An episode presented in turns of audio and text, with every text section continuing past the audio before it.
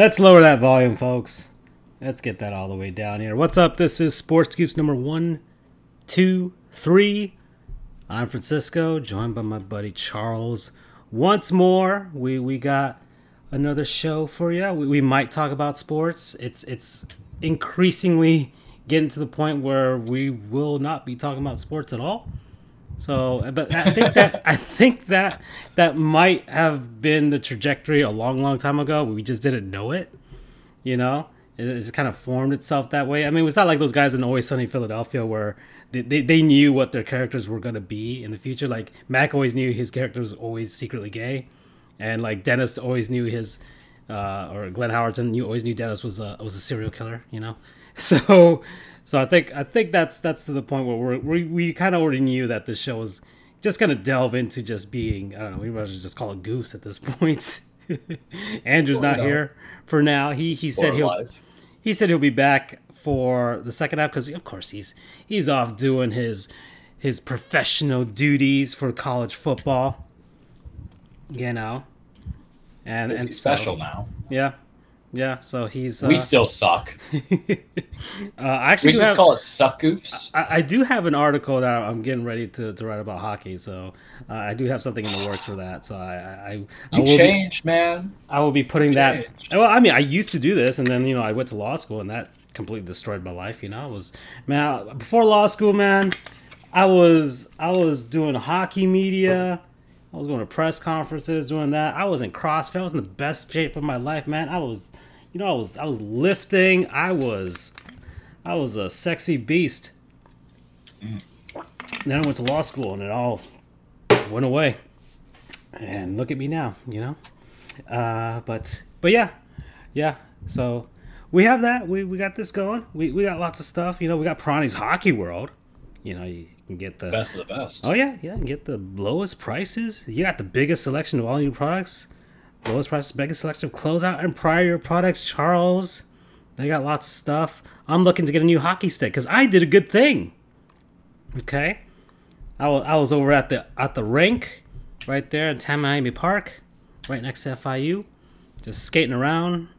You know, had an opening during the day while uh, for for work. Things are opening up this week because a lot of people are canceling here because they don't want to be here for Thanksgiving. You know, and and last year, last year's Thanksgiving wasn't wasn't that great, right, for a lot of people. So I could see why people are, are itching to see each other this year. Anyways, I was at the rink. I was skating around, and other people were showing up. I was probably like around six o'clock or something. You know, sun's going down, and and th- this kid, I don't know, he's probably like 14 years old or something like that. He looked like it. And he was skating around, and uh, he didn't have proper hockey skates. He just had like inline skates or whatever, rollerblades.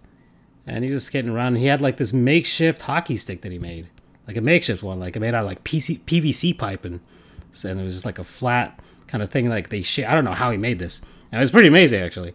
So I, he was just kind of running around there, and I, I had my pucks and my and my stuff out there on, on the on, the rank there, and then I was, he was like, "Hey, can I whatever?" I'm like, "Yeah, yeah, go ahead, whatever. I don't care." I'm just sitting there resting, and and so he's going around. And he he wants he wanted to see my stick, and I'm like, "Yeah, yeah, sure, whatever." My stick was kind of beat up old stick, right there. I was like, "Okay," and he wanted to try it around, and he's like asking me about it. I'm like, "Yeah, you know, you can." And I was trying to tell him, "Hey, he's a pretty cheap stick, and get them online pretty cheaply," and so like but I, I think he was like starting to get into hockey. It seemed that way. He seemed like he was he was like really interested in it. I mean, he made his own stick. You know, I mean, how do you who does that?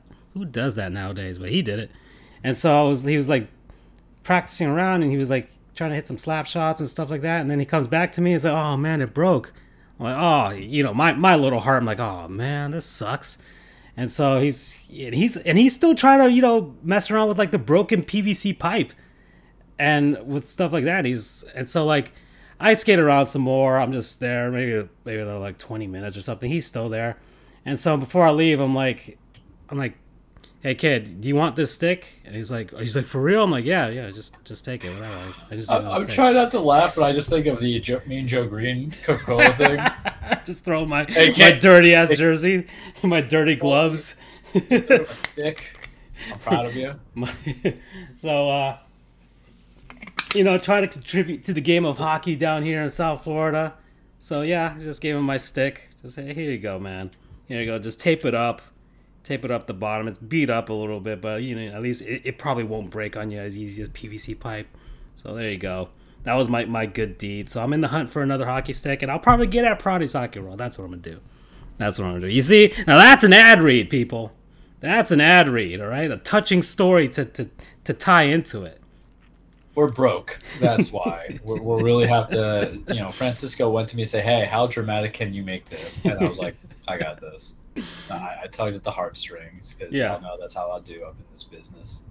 So yeah, so yeah, yeah, I gave away my stick, and I'll I'll, I'll be getting you one.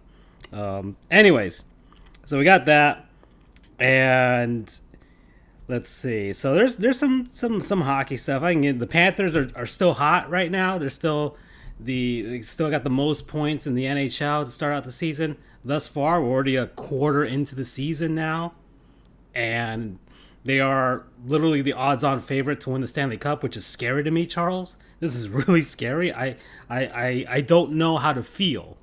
I I, I feel good.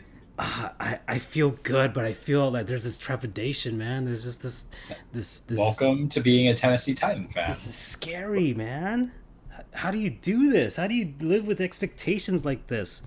I mean, crap. It's called you temper set expectations, sir. Yeah, I'm trying, man. Heck, we, you know, our head coach resigns. We're still doing great. You know, our best player Barkov, he's he's week to week with an injury. I mean, he's he's he's back to you know skating on the ice and practice and stuff like that. So that's good news. But like, but like he gets injured, we're still doing good. It's like, wow, what, what's going on? Sergei Bobrovsky's like amazing again. We got a Bro, top five. We got a top five defense. We got the number one offense. I mean, I I don't. I, I feel so scared. I feel so. Some people are act, like the Stanley Cup, the, the Holy Grail, the, this this thing that I I I truly want to see for myself with the Florida Panthers name on you know etched into it, and yet oh, oh, man, my team, this team, the one that here in South Florida, the the, the team that people forget about until it's April or May, and, and you know maybe the Miami Heat get eliminated, and then people will pay attention to them. But they got to make it past the first round for once at least, and and yeah, yeah, it's it's scary. They're they're ten and zero oh at home, and they're the fourth team in NHL history to do that. So now we're we're getting into historical levels of greatness, and this team is deep the the interim coach is picking up right where Q left off. I I don't know. We have an ownership that's willing to spend like right up to the cap. You seem like you're in heaven. Uh, yeah, we got the arena. I got the the dormant fan base. That's you know, I guess it'll be like locusts once if the Panthers actually go on a run. gonna be rats everywhere, man. Sheesh. Uh, can you uh, like? And this this this pleases me in a sense because I hope it happens. I hope the Panthers really do go on a Stanley Cup run because I want to see, I want to see what this what South Florida looks like with a good Florida Panthers team and a shitty Miami Dolphins team. Um, well, I don't really know what's. well, it's basically the equivalent if there was a Miami Marlins winning a World Series. Yeah, but like a cons- no, but I'm saying that because because if the Panthers do win it, it isn't going to be like a one and done type of thing. It'll be like, oh no, they're going to try and keep contending year in year out. It's not like the Marlins where they'll just blow up the team in like a year or two, you know?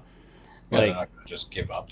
Yeah, exactly, exactly. So that that'll be the thing, right? How's uh how's Andrew's Tampa Bay Lightnings? Because they are back to back champs, and usually I never give much credence to the prior champs, but I gotta respect back to back a little bit.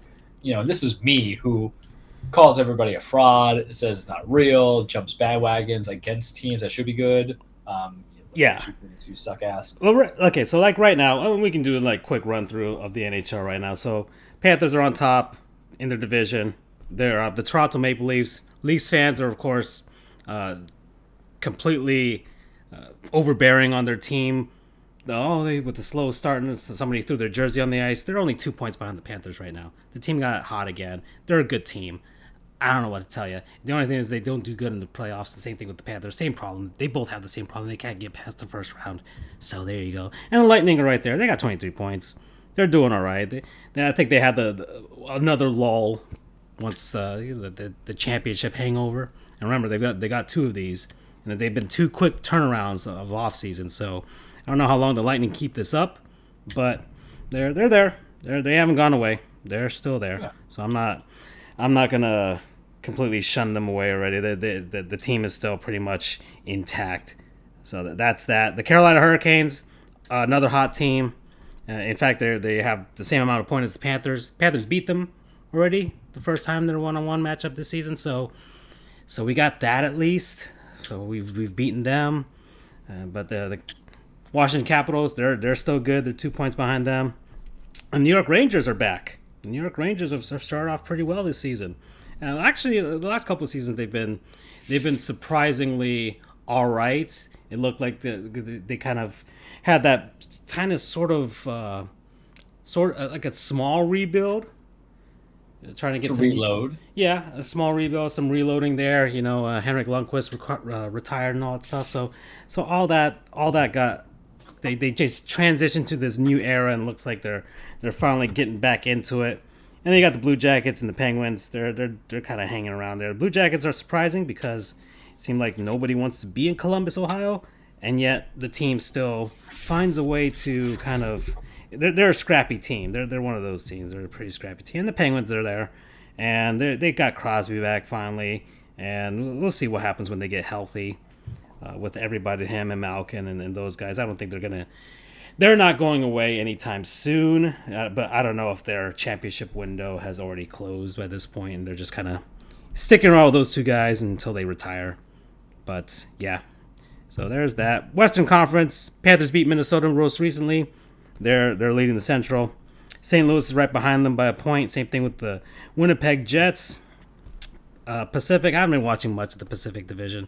The Calgary Flames are in first place. That's a surprise to me. The Edmonton Oilers are right behind them, and uh, they, they should be, you know, that, that it should be the Oilers' division to lose at this point, unless the Vegas Golden Knights can actually turn around. The Anaheim Ducks are third place in their division in the playoff spot, which is surprising to me. They're a rebuilding team, but I guess the first quarter of the season, maybe they're they're they're playing above their heads. I don't know. I haven't been watching Anaheim, so I don't know what's going on. I know Vegas is started off slow, where then they should be a championship contender, but I'm not entirely sure. Uh, what's going on with them? Maybe they've had some injuries, and then you got the Nashville Predators, who are always, always, you know, hovering around there. The and some teams that are just kind of starting off slow. You got Colorado, um, who should be better. Panthers beat them, but but I think it's they'll eventually get it going. Uh, they've got a lot of games uh, that to, to make up for because other teams have played like two or three more games than them, so that that should be rectified pretty soon enough with the Avs taking their rightful spot. Uh, the new team, the Seattle Kraken, are not doing well. They are not replicating what the Vegas Golden Knights did a few years ago. They are a bad team. They are five and twelve, so they're they're just not good. They are the second worst team in the NHL right now, or third worst team in the NHL right now. So I mean, I guess that's the upside, right? they're not the worst to be the new franchise and They're not not, the be worst the team. worst. Uh, they're not the worst team, but they're definitely not good. But I just think of Letterkenny and the uh, hockey coach. I don't know if you watch the show, but how he's just basically going to be trash everything. And in my mindset, I'm like, you're losing to a team that's just been born, a new infant baby. So, um, uh, actually, I mean, I, I forgot to put this uh, this wrestling game in the background here to put something there. I put a fatal four way there. Let's put a. I don't know. Let's make it a the frickin' uh, uh, let's make it a TLC. All right, Charles. We'll Okay. put in the SmackDown. you know, that's that's appropriate considering the fact that there is going to be no TLC pay per view this month. Oh, so yeah, let's let's put some some randomness here. Let's see who do they started off with. So Batista, Big Show, Booker T, and Carlito. That actually does feel like circa 2005 booking. And it is. It is. Yeah. This game is straight from 2005. So, Jesus Christ. man, you are good. you are good. I, I, of all the things I could be gifted on in life, that not for being smart, not for being intelligent, you know, not for anything, not even for being six feet tall and a professional basketball player, nothing like that. It's just because I can just tell you what year a wrestling game was, not even intentionally, just incidentally out of all things. Do you know how depressing that must feel for me? Yeah. Super. Well, let's see. Got a Mama bunch of made guys you here. proud. Yo, Uh, Adrian, I did it. Who do I who do I put in this man? All right, I'm gonna let me let me pause this game so I can. All right, so if you want to make this like a legitimate TLC, I think you keep the first three. Kurt Angle, I don't see him in a TLC match really, so we'll Alright. skip that. So Batista, you Big Show, definitely and keep the Booker. We leave those guys. Uh, well, you need a high flyer. You got powerhouse guys. You need a high flyer. All right, so let's go down Um, here. We're going down. I feel like Rey Mysterio is just going to be your perfect choice, or Jeff Hardy if Jeff Hardy's in that game. Oh, Before there's Rey Mysterio. He's right there. So, um, Yeah, you can put Rey Rey okay, so we got Rey. Uh, let me see, Rey, because I don't think Eddie Guerrero had died yet, got so Bat- they didn't really give him the push until they could pop. Batista. Let's see, Christian Eddie Guerrero's here. So there he is. Um, yeah, let's see, JBL, John Cena, Kane, Kenzo Suzuki, Muhammad Hassan, Orlando Jordan, Paul London, Randy Orton, Rene Dupree, Ric Flair, Rob Van Dam, Shawn Michaels, Shelton Benjamin. You should definitely have Rob Van Dam in there. Okay, all right, okay. And we got all right. Starting off with Batista again, going down the list: Big Show, Booker T, Carlito, Cha, Chris Benoit. Uh, We, we can't support that, unfortunately. Sorry. yeah, I know, I know. It's so weird, like watching his matches and appreciating his matches. For those who don't know, Chris Benoit killed himself, his wife, and his kid in like 2008. But um, you can't stop the streaming. Yeah. Sorry, Vince. Not this time. Yep, and you can't stop the 2005 era GameCube and Xbox games and PS2 games. Uh, the Hurricane, Triple H, Undertaker, William Regal, and I gotta think of who would be champ in 2005. So, uh, and who would be the appro- we do So not put Stacy Keibler. We don't advocate violence there. But no, Batista works, and I think you do Bat- Big Show as well. All right. Unless so- you want to just keep it towards one big menacing power guy, and then they have to get everybody else. Batista into it. We'll, no, we'll, we'll do this. We'll do that. We'll we'll we'll put this here now. Uh, all right. Uh, match rules. Yeah, let's just put no limit and uh, yeah. All right. Yeah, we ready. Oops. Come on. All right. So that's in the background. We'll have that going. It will be better than any of the current booking that they've been doing now. Ooh. Yeah, said it. you were you were you were not happy last. salty. You were not la- you were not happy last week. You were not salty, happy bro. whatsoever. I'll tell you right now, I didn't even watch Survivor Series. Yeah, Ooh. but that's because the card was you know lame sauce to Charles. So it's like only adds more. Only adds more to your apathy right now. Uh, okay, so uh, yeah, so that's the rundown NHL. That's what's going down. That's what's happening. That's what's what's what's what's going. So, anyways, uh, that's what's up. Let's go see. Yeah, let's talk about NFL. Right, we're we're like I where are we? we're, we're about twenty minutes in. We didn't talk Aaron about it Rodgers last- lost. well, well, let's let's get into it. So we're 20 minutes in. We didn't talk about it last week. You know, the Miami Dol- effing Dolphins, man. Now they're winning. You know, now people are actually talking about, oh, what if they do on a run? They're not gonna make a run. You know what's gonna happen? It's exactly what's gonna happen. I told this to Doug. They're gonna finish eight and nine. Watch. They're gonna finish eight and nine.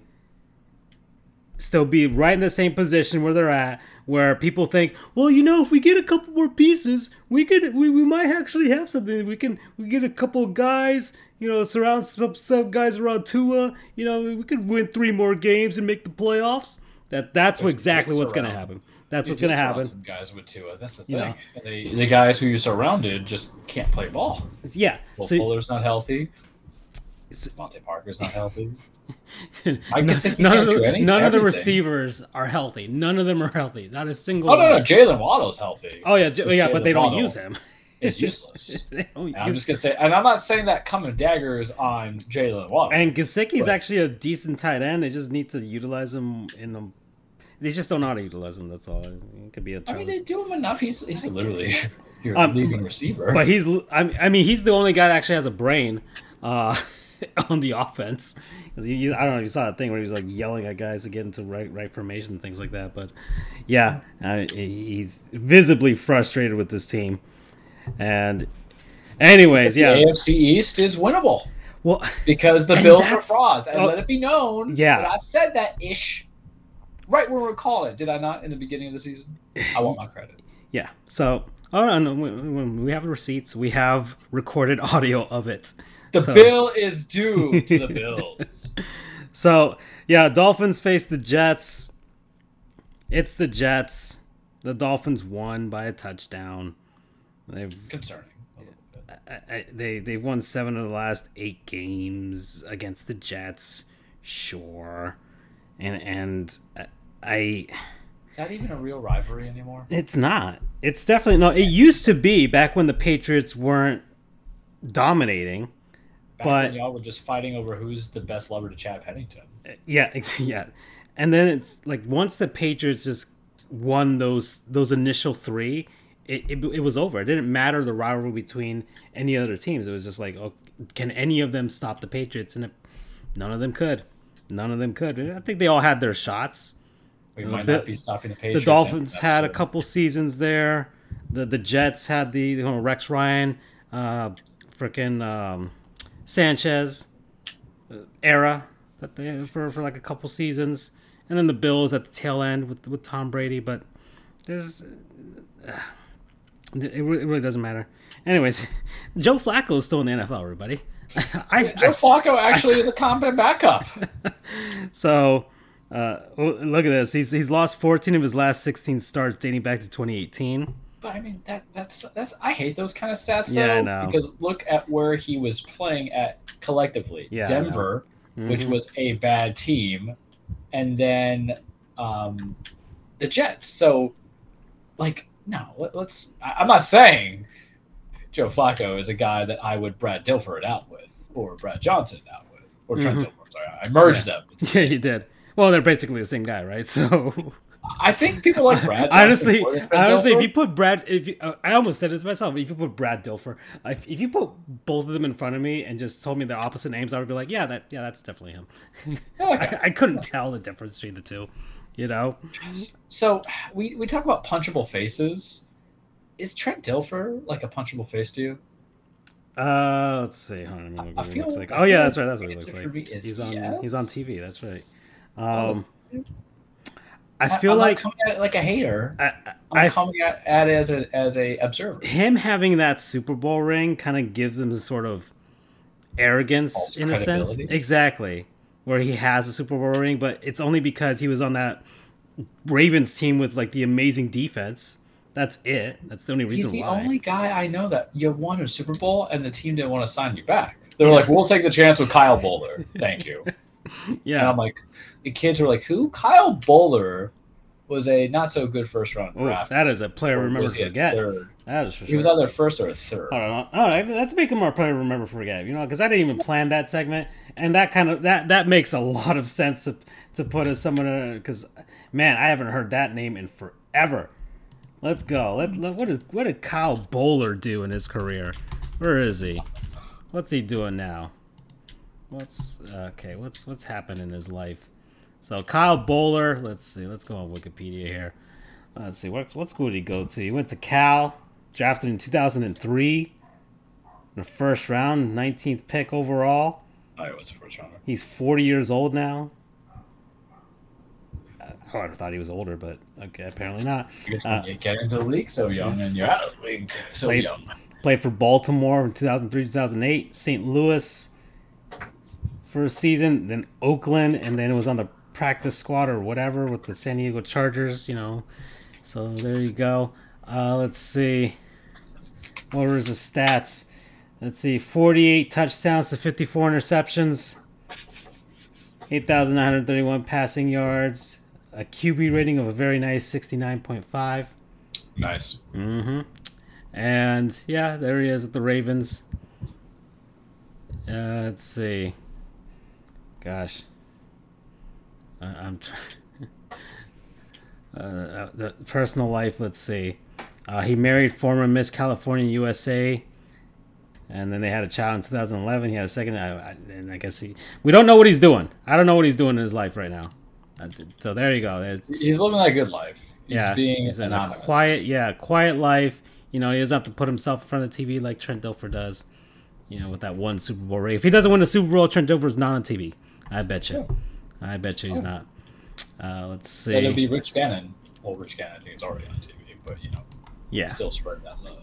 yeah. So there you Go go. yeah, yeah. And yeah, there's that's it. That's what he. I don't even know how, that. That's that's all the stuff about Kyle Boller. Well, Everybody. remember to, to add on about Kyle Boller is that he was pop. He basically replaces Trent Dilfer.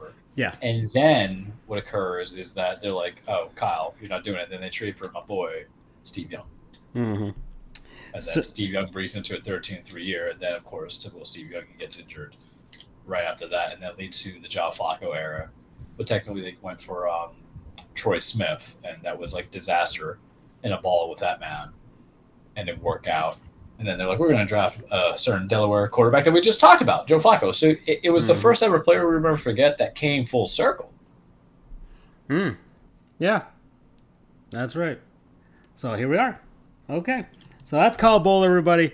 And that's our, our talk about the, the Jets and the Dolphins. I don't want to talk about no more. The Patriots beat the Falcons 25 to nothing. It's not even fair. So- Why even put that on Thursdays? Can they just flex out?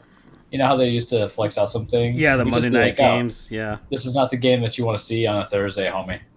Yeah. Trust but- us. I mean, this was initially how Thursday night football was, right? It was just a bunch of crappy games that two like I two can never teams. say I see. I've seen a good one. yeah, I Can't say. I think it, it really is for teams that would never get a Sunday night or a Monday night game, and it's like you know just put them on Thursday night and, and make them feel like they have a prime time, prime time game, but they kind of don't. And uh, yeah, so the Patriots they're in first place now. They're seven and four. Look at that. Bill Belichick gets a quarterback again, and and I don't know. We're back Well, to 2001, he gets everybody. All the dudes, all the dudes you spend money on. yeah, You know, there's a point to be proven is that with that talent that was so depleted last year, because it wasn't just offense they spent money on; they spent a crap ton of money on that defense. too, Yeah. Matthew Judon, all that. But it goes to show big pockets matter. So quit being small change with some of these teams out there. Mm. So And Matt, I, I just don't know who their running backs are. I know it's Damien Harris and then um, J.J. Harrison or whatever his name is, but that's what I'm saying. he? They just get dudes to be good everywhere. Uh, let's see. So rushing yards for that game: Damien Harris, fifty-six yards. Ramon, um, Rhamondre Stevenson yeah. with a very nice sixty-nine yards there. There you go. So that's that's the stuff. But Mac Jones, he's he's uh joined Dak Prescott and Ben Roethlisberger as the only rookie QBs to win each of their first five career road starts. So there you go. Whatever And that uh, stupid stat means. I- yeah. I, I never got like I said, it's like you're not personally playing all positions. yeah, exactly. That's just me being like bless sports. hmm And uh, Bill Belichick with five straight games. He's, this one actually matters because it's like, okay, he's the coach. He's directly involved, right? Uh, five straight games. His longest single season streak as a head coach without Tom Brady.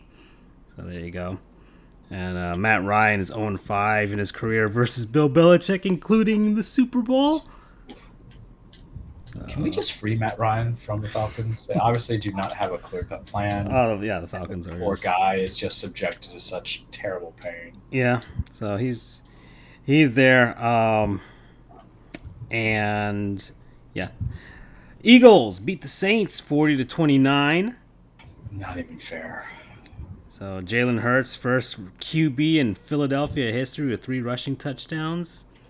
Uh, Really? hold on, let me make sure this. Even this post. yeah, three rushing touchdowns in a single game. In a single game, not not overall. Okay. Because I'm like, Well, Donovan, yeah. I'm sure, pretty darn damn sure Donovan McNabb scored a few rushing touchdowns. I was you know? thinking Mike Vick, man. Oh, oh yeah, that's right. He was there. That, that was his uh, uh, his rehab, his rehab, his image rehab city, right? That's Redemption. Yeah, That's what they exactly. Call that. Yeah. So yeah, Jalen Hurts uh, surpassed Randall Cunningham for the most games with two plus rushing touchdowns among QBs in Eagle history. So yeah, the man is running.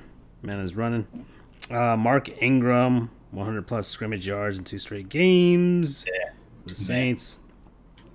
Uh, Cam Jordan, four four sacks in his last five games for the Saints. And yeah, oh, so there's Philly. They're they're five and six. Saints are five and five. They're there. The teams are there. Uh, two other teams that are just there: the football team and the Panthers, twenty-seven and twenty-one. I have nothing to say about this game.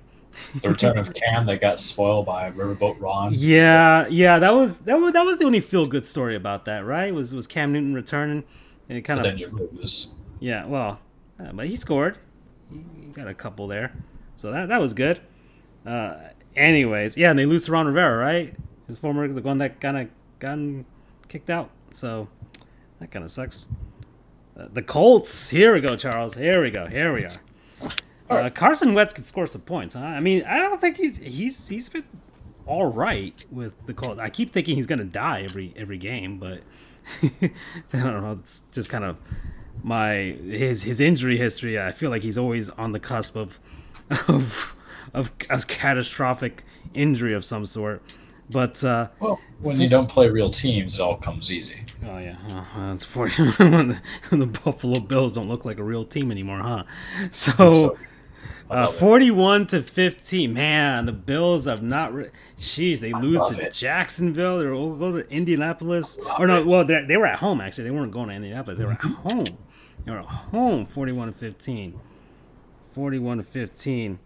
Uh, and then Jonathan Taylor had five Yeah, touchdowns. Man, No, I'm insulted. I'm, I'm gonna take this right here. here we go. People are trying to pull this whole Jonathan Taylor for MVP crap, but when I was calling that stuff for Derrick Mhm. Henry, you know, so stop putting MVP to any guy just because they helped you win your fantasy game. That ish stops here.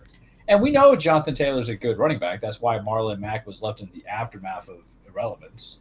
And Carson Wentz, well, you know, I can tell you now, when the game's on the line, he chokes. So, ha ha ha ha ha. Um, and I can speak that from how we just handed it to him a couple games ago. Mhm. But stop it with the Jonathan Taylor stuff. I did say that the Colts were a legitimate playoff team. We have the benefit of being like three games up on them and then cleared them out in a sweep. So I'm not. I I wouldn't want to play them because they're really kind of they're kind of like us. They're scrappy. How they're built. They're Yeah, scrappy. they're scrappy. They're built, and then um, I don't think the Colts have ever given up on a game. They they always Yeah. seem to just kind of try and make something happen. unlike the Buffalo Bills. Who- yeah. this is a second part of feeling right because I, I had to put that Jonathan Taylor for MVP stuff to rest. Uh, yes, I know, I know he is now the leading rusher, kids, and he will soon be. However, he only got to be in the leading rusher when the true leading rusher, the true king, was out, and that was Oh, three yeah. games later. Yeah. Recognize my realness, Yeah, I know. please. Mm-hmm. I, I, that that's that ish. I cannot take, as Gwen Stefani would say, this ish is bananas. B A N A N A N S. Um, but the Colts, they're not a team I necessarily want to play, and they they also suffer from everybody's injured too. Yeah. So best of luck to them because I'm not too concerned about T. Y. Hilton, but uh, healthy Michael Pittman along with some of the other guys that they drafted. I, I don't want I don't want that smoke. You know what I mean? I don't want that smoke. Mm. Even though we're built well defensively, I still don't want that smoke. But with the Bills, listen, uh, this is where I'm going to get on my soapbox. I'm going to take the soapbox. Bills. When I looked at it, I said, wow, they did not get a running back. And I like Devin Singletary, but Devin Singletary is kind of like the Darren Sproles effect of a player and how it worked with the Chargers many, many, many moons ago. He's your prototypical scat back, but you take into consideration Zach Moss didn't really wow anybody. I drafted Zach Moss last year. Keep that in mind. So I can I can throw that shade. I'm going to throw that shade. But they get anything, and then they're like, oh, we're going to give you um, Michael Cole Beasley. I would say Michael Beasley. Horrors. I don't know but so we're going to He's give you Cole. Beasley, He's back, who everyone. hasn't he hasn't done anything. And then you have a tight end Dawson Knox. O- Okay, but you looked at who they were beating this year. It wasn't really anybody collectively great. When you're beating a Washington team that's erratic, when you're beating a um, when you're beating a let I'm me just trying to see. this. when you're beating a Texans team that doesn't have Tyrod Taylor to start, and you're just going Davis Mills, some things don't kind of working together. But y'all want to harp on that and hold. You want to break bread on that and why your team's legitimate, and they might get it back, but they might cost themselves because they don't game plan it properly. My, So the Colts have the Colts have beaten this year. Let's see, where are we going not back us. here? Uh, let's see, when was the start of the season? So they uh, was it their opening game was against the Seahawks, right? So they lost. Uh, let's see, they lost close game to the Rams. They lost to you guys. They beat the Dolphins for their first win. Yeah. Yeah, so there you go. They beat they uh, they lost the Ravens in overtime. Then then they beat the Texans. The Texans are bad. They beat the 49ers. Then they lost to you guys again in OT. Then they beat the Jets. Then they beat the Jaguars. Now they beat the Bills. So and the Bills can't beat anybody who's a legitimate team. I'm still salty by the fact that people did not give us our credit for beating them. That's why I'm also additionally bringing that hate train to the Bills. I can live with them like doing well. They were great last year, partially I feel because it was like, oh hey, we have Stefon Diggs, and then for some reason, no one wanted to cover Stefon Diggs. This year, people were like, we're going to cover Stefon Diggs. Yeah, it's going to make sense. We're going to do this. And now you're seeing the byproduct of it because they've already lost or matched all the games they lost last year Mhm. this year, which could be concerning when you have a 7 4 Bill Belichick team. And I'll tell you now, we're losing to Belichick this week.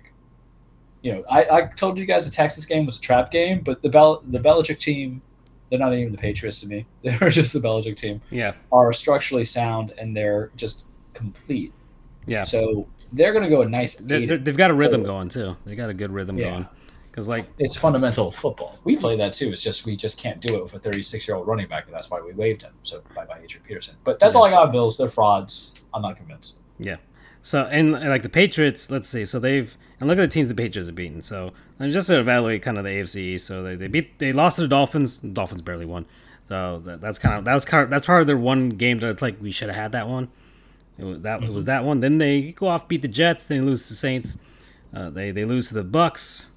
Then beat the Texans because that's what everybody's doing. They lose to the Cowboys, and then uh, they start getting on a roll. Right? They they beat the Jets again. So it's like, okay, all right, they got the sweep there. But then they beat the Chargers. It's like, oh, okay, that, that's a legitimate win, right? Uh, the, the, then they beat the, the Panthers. We're just there. They were frauds. I got off that bandwagon. Then they beat the Browns. And then they beat the Falcons. And it's like, okay, they're, they're racking up some wins. They're racking up they're racking up wins against teams they should beat, Yeah, and that's the best. which is not what the Bills are doing. Which is not what the How do you Bills are doing. The Jaguars, man. Well, the Dolphins did. And I know I lost to the Jets and the Texans, but it's not really close yet in our division. No, the no the Jets the Jets are good for like one or two upset victories per year. They're they're right. good enough for that. They always get one or two of those, right? And but yeah, the the Bills have not beaten the teams they should beat, and the Patriots have been. And the Patriots have lost to teams they should have lost to, and they've beaten teams that they uh, that they should have beaten. So that's that's what's going on right now with them, and then that puts them in first place because the Bills are not doing that. So that's what's going down. All right, moving on. Let's see. this game didn't matter. The Browns and the Lions. Uh, Is Baker Mayfield just the most unlikable quarterback? You heard his um what he put out there that he doesn't really care what fans think about offense and stuff like that. mm, So to really segment it, because I'm not going to take the time to review yeah. Baker Mayfield, but he said something of that akin and that how he was just pissed at himself for how the offense has been, and you know he's like I don't really care about what fans think. I keep it to my teammates. And the Browns are the most like inconsistent team of how my optimism is for them or support of them because when they drafted Baker, I'm like, yeah, I want to see good. I don't want them to do bad. And the following year, when everyone's crowning them, which quotes the best Delanie Walker quote, whatever y'all want to crown them, crown them, but you still got to play the game. I was anti them. And then last year, I'm like, yeah, I'm like, give it to him, give it to the Steelers, mess it up. And then now I'm just like, y'all, y'all want to crown them? Mm. Really? You know, that that's like my mindset. So they're really inconsistent, but they're doing him no good. But the reason why your offense sucks is because y'all can't keep with your dudes, and you you're just too predictable to a degree. Because if there's no run game, you're losing, and they're winning. It'll probably make the playoffs. I mean, they're they're in a the they're in a division that pretty much any of those teams can win that division. Yeah. And the NFL has catered to your division to allow victories for all three of your teams to make it because of your franchise and players. But I'm like, eh, man, is he is he just not likable coming into it? Because I mean- it- remember, he's trying to go for that extension, and it's about community sometimes Mhm. who you want to keep around people because his body of work. You have one playoff game. You are the Browns. You suck. But if you feel that you can just go on the cheaper and get dudes and develop them there, why would you want to pay him 130 million dollars for you know four years, five years? Especially it really depends on- all these players. It really depends on how they like. If they feel like they can run this offense with that with any other quarterback, then yeah, you know. can't you? Realistically thinking, can you not already do that? Yeah, you can. Because it, it's and also he's very hurt this year too. So the guy, poor guy, shouldn't be playing. He, it's the Carson Wentz, "Are you going to die?" kind of thing. I don't Yeah. having anybody, but he's all busted up. But really, if it's run the ball with Hunt, run the ball with Chubb, um, three yard slant route to Jarvis Landry, who I just want him to be traded to. I know Hmm. that sounds you know terrible, but wouldn't you? Like he's not doing anything there. He's he, he's not playing up to this final. Jarvis Landry will get you numbers. He will get you. Yeah. He will get you yards. He's Yeah, he's he's solid and dependable. but he's hurt, and you know Baker's not really go his way because he's like, "Where's Austin Hooper? Where's Austin Hooper? Where's David Njoku? Where's my running backs?" They're not really the first options, which I feel minorly gives some credibility to a certain running back, eh, or not running back, wide receiver in LA right now, Mm. because we already knew Baker has is the wet blanket with tight ends, but um, I don't know. It's the Browns. Yeah, We're not going to meet them, and they're in the north, but- so they, they they could legitimately win that division just by winning out their, their the rest of the division. I don't know games. You know? because a certain team, even without my MVP choice of the year, that's not Derrick Henry, Lamar Jackson can still win. that oh, well, they're in first place. So if they, they keep it together What, and they, and two, I think, if if yeah three? they're who the the Ravens. They're, Yeah. they're seven and three right now, so they're a game up on the Bengals at the moment, and of course that Steelers have the tie game that they have for against the Lions. with the like, Lions. that hurt that that hurts them. So and then the Browns are there at six and five, so they're still above five hundred. And and look, the the Ravens lost to the Dolphins, so that was a thing. Like the Ravens Yeah. are perfectly Thank you for that because that's what helps me. Eh, the Ravens are perfectly capable of like playing down to their competition or just like having bad games. So there's a possibility that the, they could lose that division, but it's theirs to win at the moment. I think we're all just anybody but the Steelers in that mentality. I don't know. It would be pretty funny if the Steelers won that division with a tie. Give- and one last hurrah for Ben Roethlisberger. And I'm not really an anti-Steelers fan. It's just this year doesn't feel right because I think it's because how they've drafted. Mm. And when you try to be that historic franchise and give people money, and then when you realize your backup, your successor right now is Mason Rudolph and a Dwayne Haskins, who you don't even know what you're getting out of it, I would be kind of livid. I always look at teams I who are not my own that I don't want them to succeed if they really just kind of pissed on the franchise a little bit. Mm. So that's why I'm always kind of like very anti to certain teams throughout the leagues and MLB, football, and basketball. I don't care. Basketball, I like seeing the same team suck, suck. I know it sounds terrible to say, but every time that I see the Minnesota Timberwolves are doing bad, I'm like, It's pretty "You're rel- right in the world. yeah, it's like yeah, that's reliable, right? I, I don't know how to explain Yeah, it. The Magic sucks. It's like oh yeah, of course. Yeah, it, feels good, man. Like it feels good. All other sports, I'm like, ah, that's why you get kind of excited for the Browns. You're like, hey, this is good for them. Mhm. But if it's um, if it's if it's that other team, I'm like, this is great. Yeah, like Sac- like if, the- if Oh. the Sacramento Kings ever became good, it's like well, Oh. I mean, I, I kind of had Christmas came early for me when I saw Luke Walt. What was the first thing? I'm like, oh, Luke Yeah. Walton's fired. Hey, That's right, yeah. because it's just the norm. yeah, yeah, I need that in my life. yeah. Luke Walton. because you could only feel good about a franchise like dying, all, like when the Lakers go, went into the sucking years, not once Yeah. but twice. Because there was a two-year, you know, there was the Luke Walton kind of era, and there was Yeah. also the Mike D'Antoni, Yeah. beginning of the end for it all. Mhm. And you're like, Mhm. oh, it goes from there. But you, you want to see basketball's very weird, and I think everybody agree with me. It's good for business when the best teams succeed, except for the Knicks. The Knicks were never really a good team in a franchise history, in my opinion. So there you go. I mean, the '90s. The '90s was like the the best. Like, when the 20 Knicks were le- the Knicks were legitimately a good team in the '90s. So Yeah, twenty years later. Yeah. So, but uh, yeah, yeah, yeah. I know, I know. Millennium kind of screwed them over. Anyways, uh, let's let's uh, let's see. 49ers beat the Jaguars 30 to 10. I don't I didn't Meh. pay attention to that game, so I don't, I don't care. Uh, the, okay, all right. So uh, we got the the Minnesota. Oh, Minnesota. Here we go. Charles is about to Oh. about to take off those pants right now. Uh, let's see. So, out in Minneapolis, Minnesota, rivalry game between the Vikes and the Pack. And Vikings. Justin Yeah. Jefferson's a beautiful, beautiful boy. So here we So go. So gifted. He's still baby vessels for me. 34 to 31 over the Packers. Okay, Aaron Rodgers played the game. You know, second game back from the whole uh, uh, immunization fun that he had the other day. Okay, throws four touchdowns, 385 yards. All right, you got all that. But hey, Kirk Cousins, three touchdowns himself, 341 yards, 435. He had himself a good game. All right. And yeah, the insights here on NFL, just throwing out here all the stuff Aaron Rodgers like surpassed Drew Brees, tied Brett Favre, and all the other stuff. But that doesn't matter, right, Charles? You know what matters? Wins. Yeah. Y'all, y'all settle too much on your fantasy football love, and he ain't producing that dubs. And this time, he is two weeks away from the rectal ivermectins. two So, weeks out. so and, and puts the, the Against the Packers. team that can't close, who finally closed out. All is right.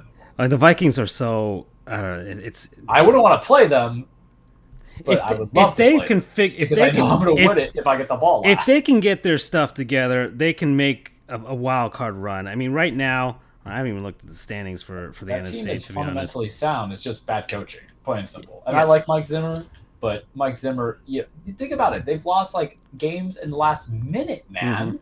In the last minute, like multiple times, and sometimes they- Right now, they occupy that that that sixth spot in the NFC, right? So and they're they're kind of toiling there with like here we go, New Orleans, San Francisco, even the Eagles, the Panthers are in it. Like that's that's where they're toiling at because there's there's a clear separation between the other teams, right? You got the the the Cardinals, who of course we know your feelings on them. Got the Packers, and we know Charles' feelings on them. Okay. And we got the Bucks, okay, defending champions. We got the Cowboys at seven and three, and, and then the Los Angeles Rams at seven and three. So there's a separation, right, between the, the good teams, and then you got the other ones toiling there. And you got Minnesota. You got Minnesota right there. So, so the Vikings can sort of a trap playoff team. yeah yeah they could they could they, you don't wanna they could play. yeah they could be one of those those teams in the in the wild card round, especially if they end the season pretty hot that you don't want to face. You don't want to face I mean, like Dalvin Cook if he could stay healthy, or Madison. or you know, backup. and, and, you know, Dalvin Jefferson. Cook gets stay healthy and or uh, keep uh, some things tied down in the uh, off the field. But uh, yeah, yeah. So there you go. Anyways, so yeah, so the Packers lose to the Vikings. Okay. And uh, Jefferson for the Vikes, eight, eight receptions, a very nice 169 yards, two touchdowns. And yeah, yeah. So, uh, adding to that narrative, right, Charles? Adding to your narrative. Rather than my narrative. Yeah. Winners win all the time. Guys who just get your points on fantasy football because everybody loves it, just get your points on fantasy football. And that's what it feels like. He's just, you know, the fantasy footballing. Just I'd fantasy even, I'd even notice uh, BU's comment here uh, from, from when we were talking about Mayfield. Those progressive commercials cement Bay- Mayfield as not being likable. Well, man, there's, where's the lie, right? I didn't, I didn't even notice that BU. Sorry about that. We're about like 10 minutes since he posted that comment. So I didn't even notice here on the screen. Uh, but yeah. But yeah, I don't know why. Uh, let's see. Oh, no wonder my chat's kind of closed here on my uh, my software here. It usually is much bigger. So now I can see it. There we go. There's that. I just wasn't pay- fully paying attention to it. Yeah, I, but I, I, I have them here in giant letters, but my the, the window that had it was kind of not was shrunk, so I didn't see it. So, anyways, It's also like a triple threat match in my room because all my pets decided to come in because they were scratching at the door. I'm like, okay, how do I do this delicately? So it literally feels like a TLC of who could be the supreme dominant animal, which is always great because every show there's always an animal interference. Yeah. Like my dog's barking, or the cat's like, "Yo, man." And I'm like, "Are you guys hungry, or do you want to give me love? Because you're animals and you're cats, and you don't give a shit about me. You just want me to feed you because you own me, and I feel guilty." uh, so okay, we got the Ravens beating the Bears, 16-13. man, fire Matt Nagy. I, I, I like. I feel bad for the guy, but you had it and then you lost it, and you've already lost Khalil Mack. Justin Fields, they think is the guy. I said Justin Fields is the second best guy, but you actually need dudes to kind of see that. We love David Montgomery, but you had that and the last minute, just disappeared, and then the Ravens winning with um, Huntley, and you're like, what? Yeah, And you know, good on, you good know, on Josh it, you know, it was, it was seven to six going into the third quarter. It was like one, you know, ugly, ugly game. And it's all right, give the Bears just gonna hang on, and like ah, nah. So all right, so Ravens win. They pull out a win then after losing to the Dolphins. They they needed that. They needed to keep them separated from the rest of the division. Uh, Bengals, Bengals going into Vegas, beat the Raiders. Like e- the, the Raiders can lose throughout the entire season, and they're still winners just because Jon Gruden's not their coach. So good for them. But they, come on, man. They like they got they had to sign DeSean Jackson.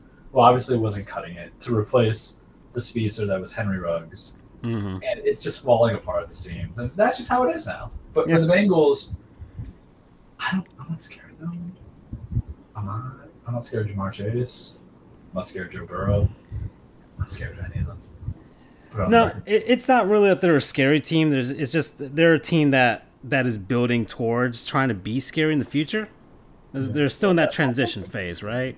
I think that's how I see it with the rebuild, and then okay, now they they're in a division that kind of allows them to to stick around, and yeah, there we are. To be fair, though, we did not really see what a full season of Joe Burrow would do for the Bengals because he was injured. Yeah, I mean that was their fault Last last season. Yeah, so that was. A, So But, uh, I'll give him. I'll give them that. But hey, I- they're six and four. Bengals gonna Bengal. I know, but they can Like still finish Texans. like eleven and um, I, I keep forgetting the- the math. here. They can finish like eleven and six 11 or and something. six. Yeah, yeah, so there you go. They can do that. So that, that that's a possibility. Ten and seven. Um, just depends how they finish out with their division games. All right, so uh, Arizona beats Seattle. Both frogs. Yeah. It feels good. feels good though. My hate boner is just intense. So Russell Wilson Wilson loses three. Here we go. Another one of these stats that you hate, Charles. Three straight games in single season, first time in his career. There you go. Does he still have a hand? I don't know. Yeah, overrated. Overrated. There, I said it. All Ain't right. no MVP. Never gonna be an MVP. The. Chiefs. The Chiefs beating the Cowboys, nineteen to nine. You talk about we were attacking the Bills for being fraudulent, but Cowboys feeling fraudulent. That or the Chiefs are are turning it on finally. You know, maybe they're they're finally trying again, which is they're they're perfectly capable of doing. I, I always felt that that was kind of the way that they were going about this season. Like ah, we'll turn it on when we feel like it. And it seems like that's where they're at right now. It's like, all right, Cowboys, all right, let's do it. Around a bit. Mess Yeah. So that's that's what ha- I think that that's what's going on with them. So I, I'm not I'm not concerned with the Chiefs, especially in that division. Oh no, they're gonna win it, so it doesn't matter. But you know the Uh, they got the pundits- Chargers, yes, but- pundits. I, I don't have. I mean, I, I want to see a little more from the Chargers, Uh, but they beat the Steelers 40, 41 to thirty seven shootout. Yeah, but they slept though. They don't have that killer instinct. Yeah, I know. That's why I, I need to see a little more from the Chargers, right? I, I, I mean, heck, I already labeled them as frauds on our group chat. So, And they lost to Bill Belichick. yeah, And that's how you know if you're ready or not. hmm If you can beat Billy. yeah. You cannot beat Billy. And then, how is this a Monday night game? How, how do who puts the New York Giants on a Monday night football game? The crooked NFL committee. Like, Trying to tell me that You have the Buccaneers. That's all right. good. I get that. You got Tom. You got Tom Brady, and then you're like, oh, let's put him against the New York Giants for old times' sake. It's like, no, it's not old times. There's no Eli. There's nothing. like this is. There's no sort of like oh, the, the Giants, the only team to beat him in the Super Bowl. Like, it, there's no. There's no reason for this. Who thought this was a good idea? Who thought this was a good idea?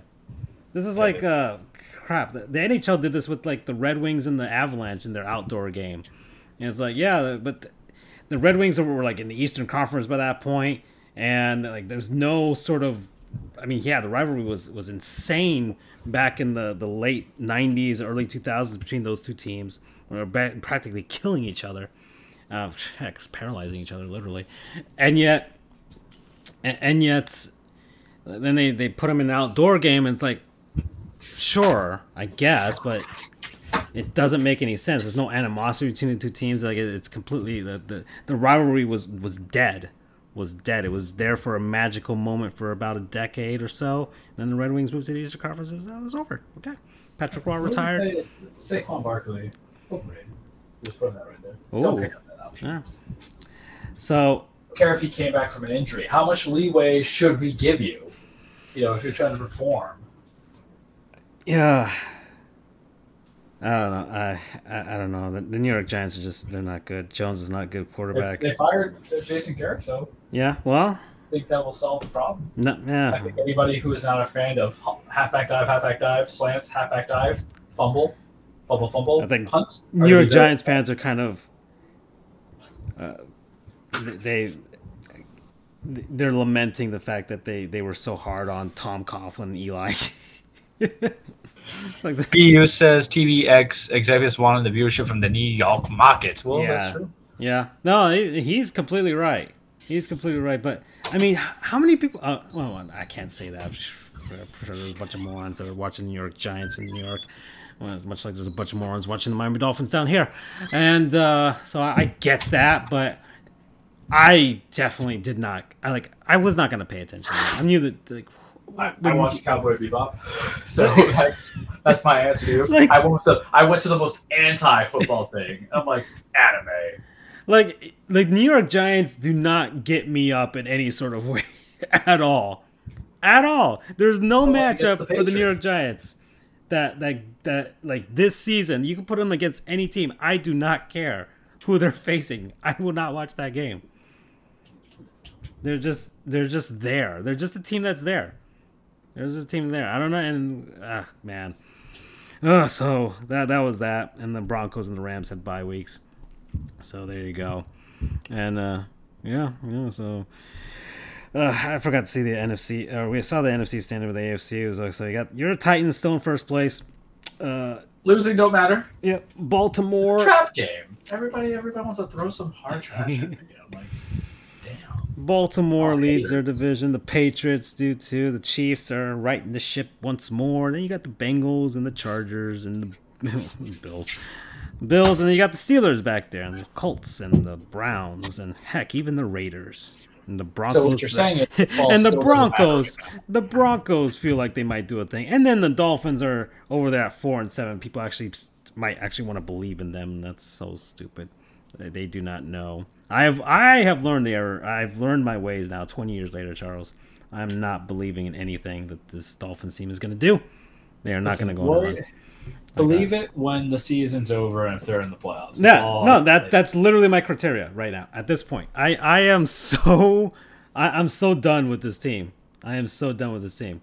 Okay, I got a good I got a good hockey team. I got a good basketball team. So I'm okay. Still, are you still? I thought you were loyal to your Right. boy, The, the Seminoles could beat the Gators this weekend, right? You know, even though I'm a Bearcats fan, we all know this, but still, that could happen. You know, they fired Mullins, which you know kind of gave me a hard on,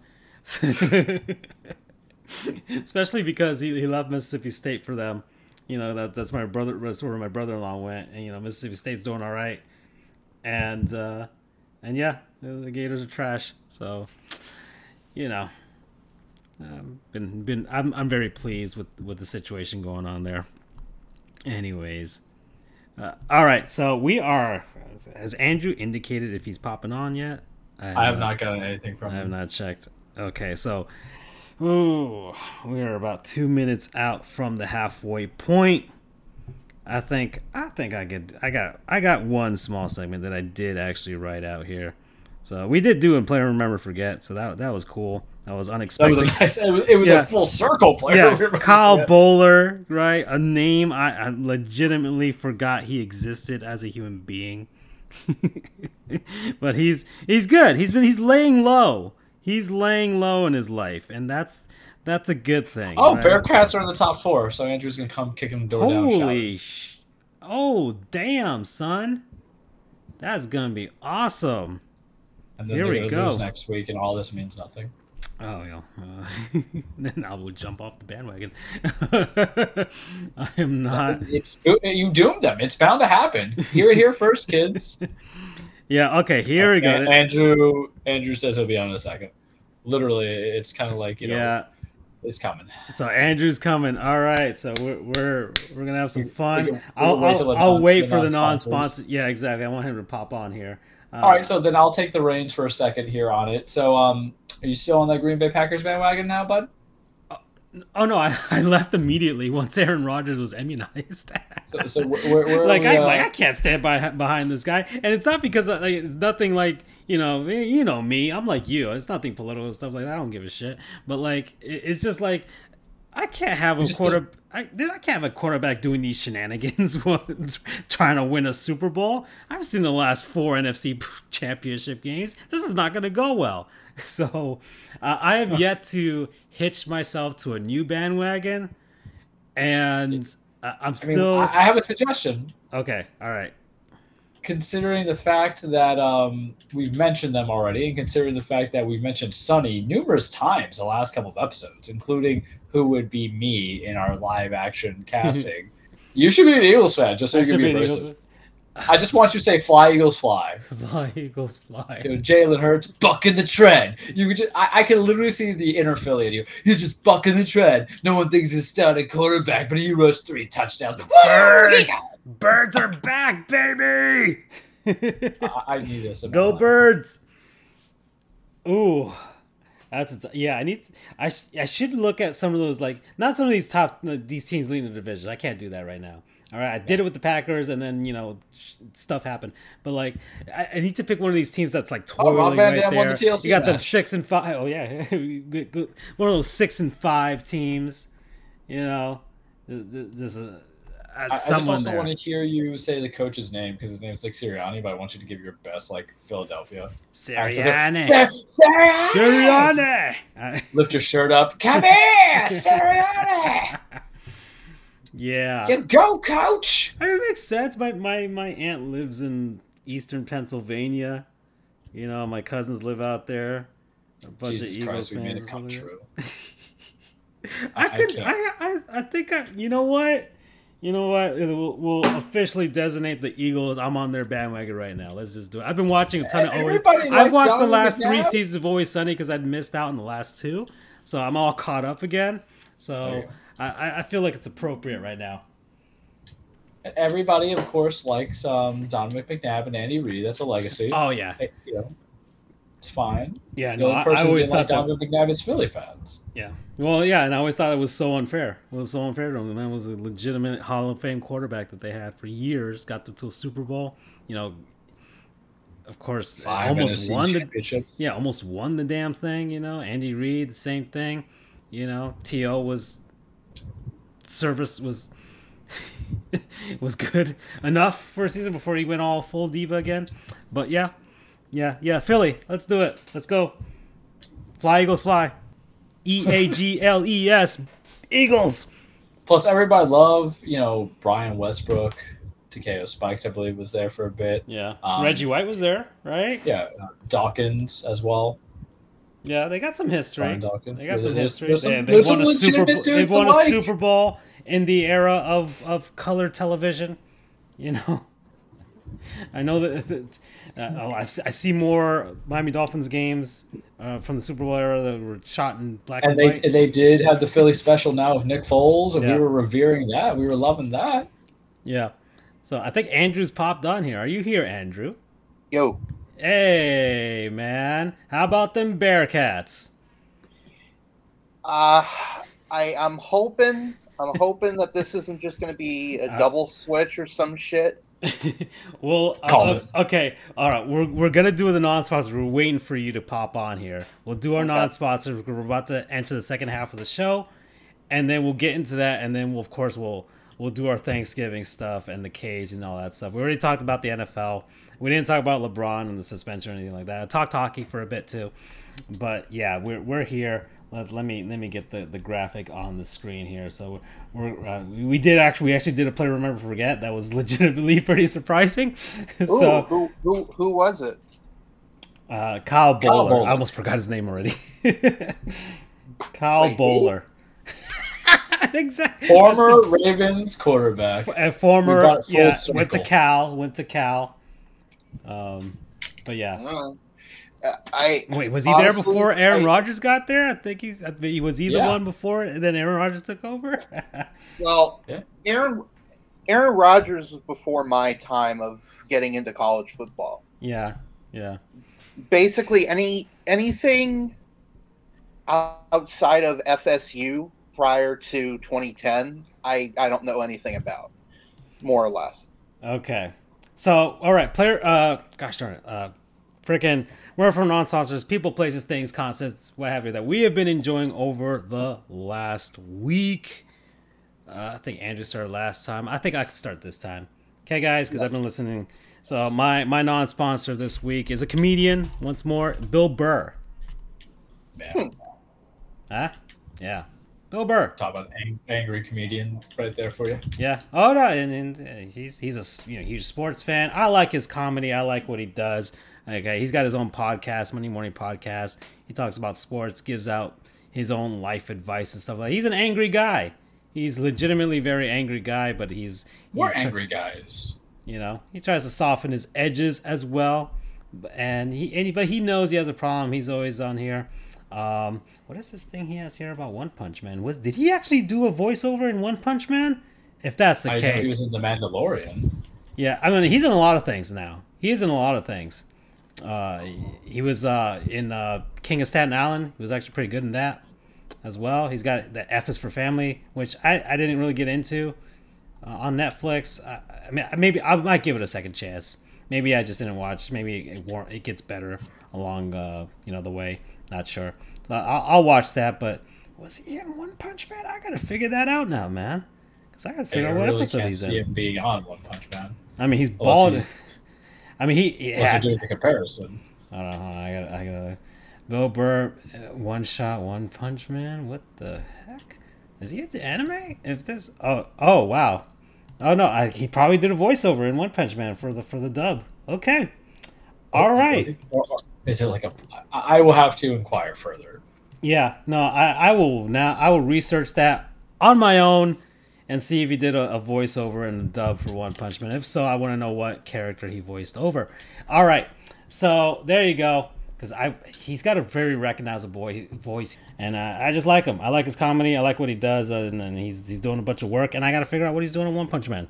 Okay, so there you go. Uh, EU says according to Wiki, no. He's not on One was Punch not. Man. I don't know. I don't know. No, maybe maybe he did a bit or something. I'm not sure. I don't know. Some there's some comedians. Where, you know, uh, uh, we trashed him a bit ago. Um, was it Jim Belushi? Uh, Yeah. He's actually a, huge anime fan. So I don't care. I know, but I'm just saying, like he's got some taste, you know. It- man, his form of anime is probably like Dragon Ball Z. No, I no, he- no, no. He's le- he legitimately asks fans for good ones to, to recommend to him. So he's a, he's Damn it! Don't make me like Jim Belushi. he legitimately he legitimately likes anime and he's always looking for some good ones out there so there you go charles come on man And then Attack look bill belichick loves his dog you know there's there's you, there's things about people that what is this world coming to? Remember when I could just respectfully hate people by the show, by who they are as people, instead of the shows they yeah watch? before before social media you could just hate somebody just for like whatever you could see of them on tv and stuff like that. But now it's like oh they, they welcome you into their lives. It's like oh, my- oh my god he likes the same damn things as me. He's just like me. You know just has this persona that, that goes about that but yeah anyways yeah bill burr that that's uh, uh, uh what's damn what's a good promo code man? Promo code ah boston i'm gonna just go boston there you go BAWW. Yeah. Boston. Sure, BU rating me on my my Boston accent right now. All right. Okay, who's going next? I could go.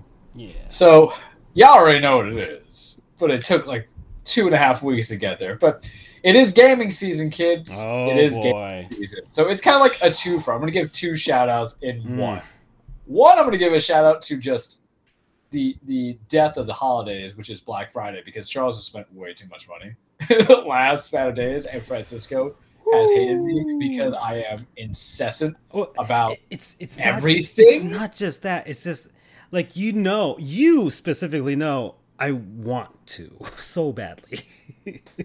Well, you know, I, I- don't care. You know, you, you if you're that person who says I'm gonna diet, I'm gonna eat a tub of ice cream in front of you. Because every time of this year, when it's Black Friday time, Charles be buying his games, Mm. and Charles bought five damn video games in the span of two days, all for like a total ninety eight dollars. New games too, PlayStation Five games, a Nintendo Switch game that was on twenty seven dollars. All those can be oodles and oodles. So there's a small little promo to Black Friday and the death of uh, death of holidays and just love of commercialism. So I can just play video games on the cheap because what's the one thing we know about Charles? Charles don't play full price or anything. This is why Charles probably doesn't have an Xbox because if you thought you were better with Game Pass, imagine me. I'm like, oh, I'll just wait till it comes on Game Pass and pay ten dollars a month. I wouldn't even pay ten dollars. So I just want to give a shout out that to the death of commercialism or the rise of commercialism still around in Black Friday. But however, Charles recently beat a game. He had been hinting towards it, and I like games that can sometimes be chill. I like games that sometimes make my mind think. That's why I like some puzzle games from the old Nintendo days when we were young. And I like games that can kind of take a little bit of everything in the concept and make it a unique spin. And with Deathloop, Charles was very, very happy. He even it. He told you guys, hey, I'm not going to go for a dumb, but I spent 20 hours playing Arkane Lyon's PlayStation exclusive, where you are on a repeating um, island of a 24 hour day span to kill eight visionaries. And it's made by the people who made Dishonored 1, Dishonored 2, and Prey. I hated Prey. I love Dishonored 1. I love Dishonored 2. It had been told as being game of the year. I remember being in one of my other group chats like, how is this going to be like a 10 out of 10 game of the year, depending who they made it from? And those Dishonored series were strong eight, but Prey was just so trash, man. I couldn't get behind it.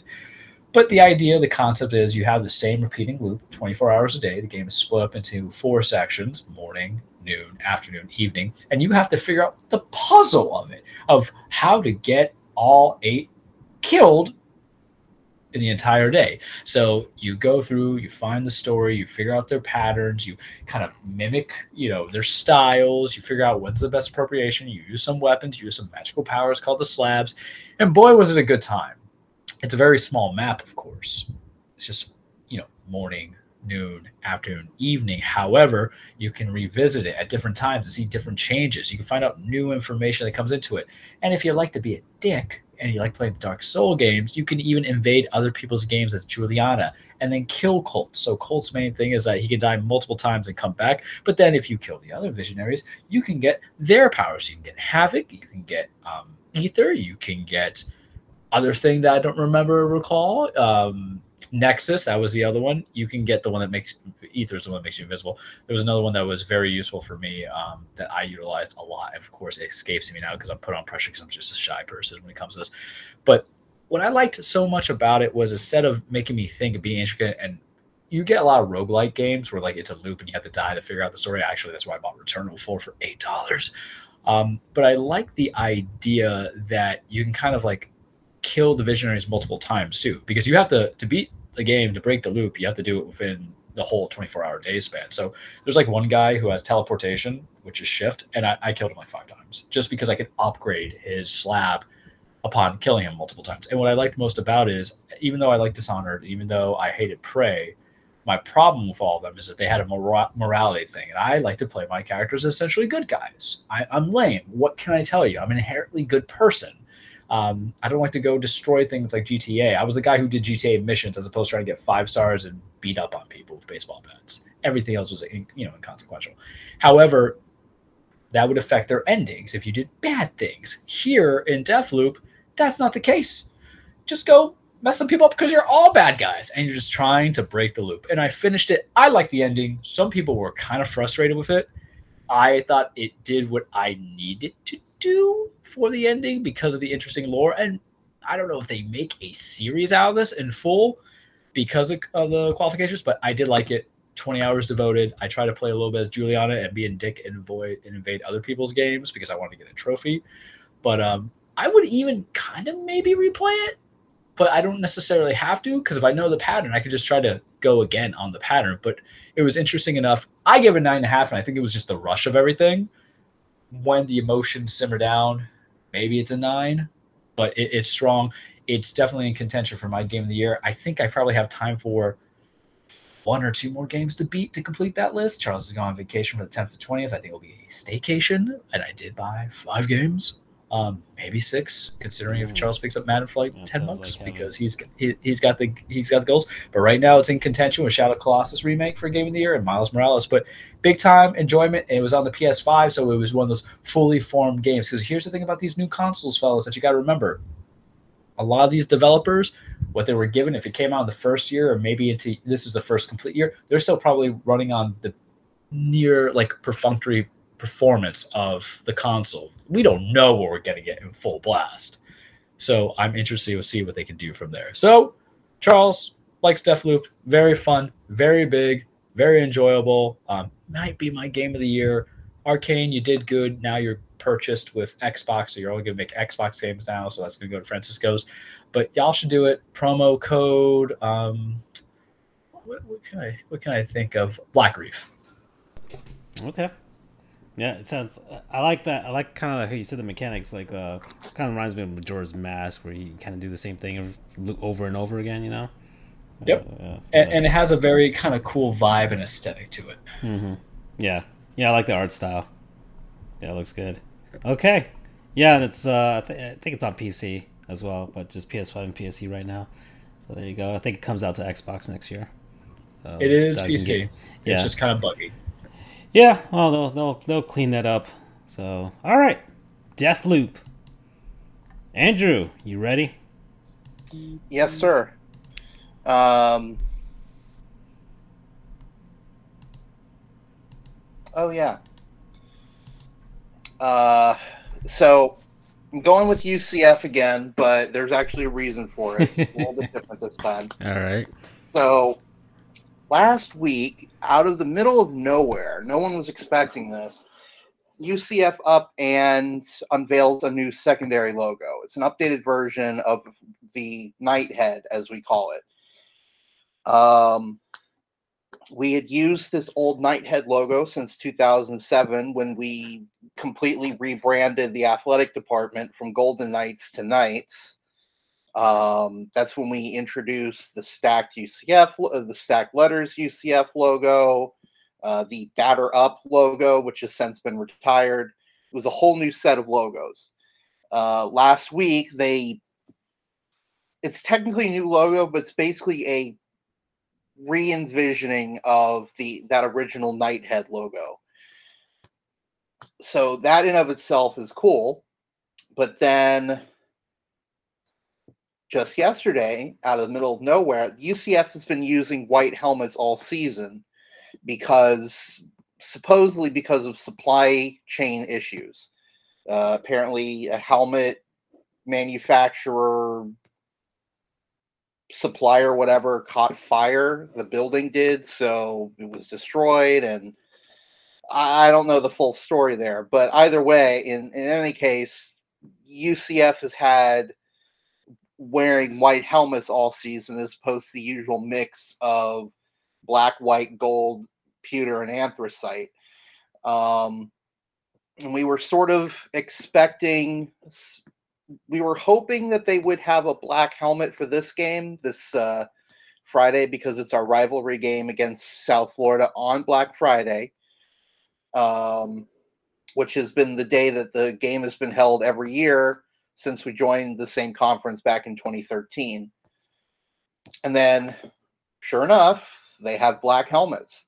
And more than that, this year's black helmet is this version of it is going to have the new Knighthead logo on it. So everyone is very excited.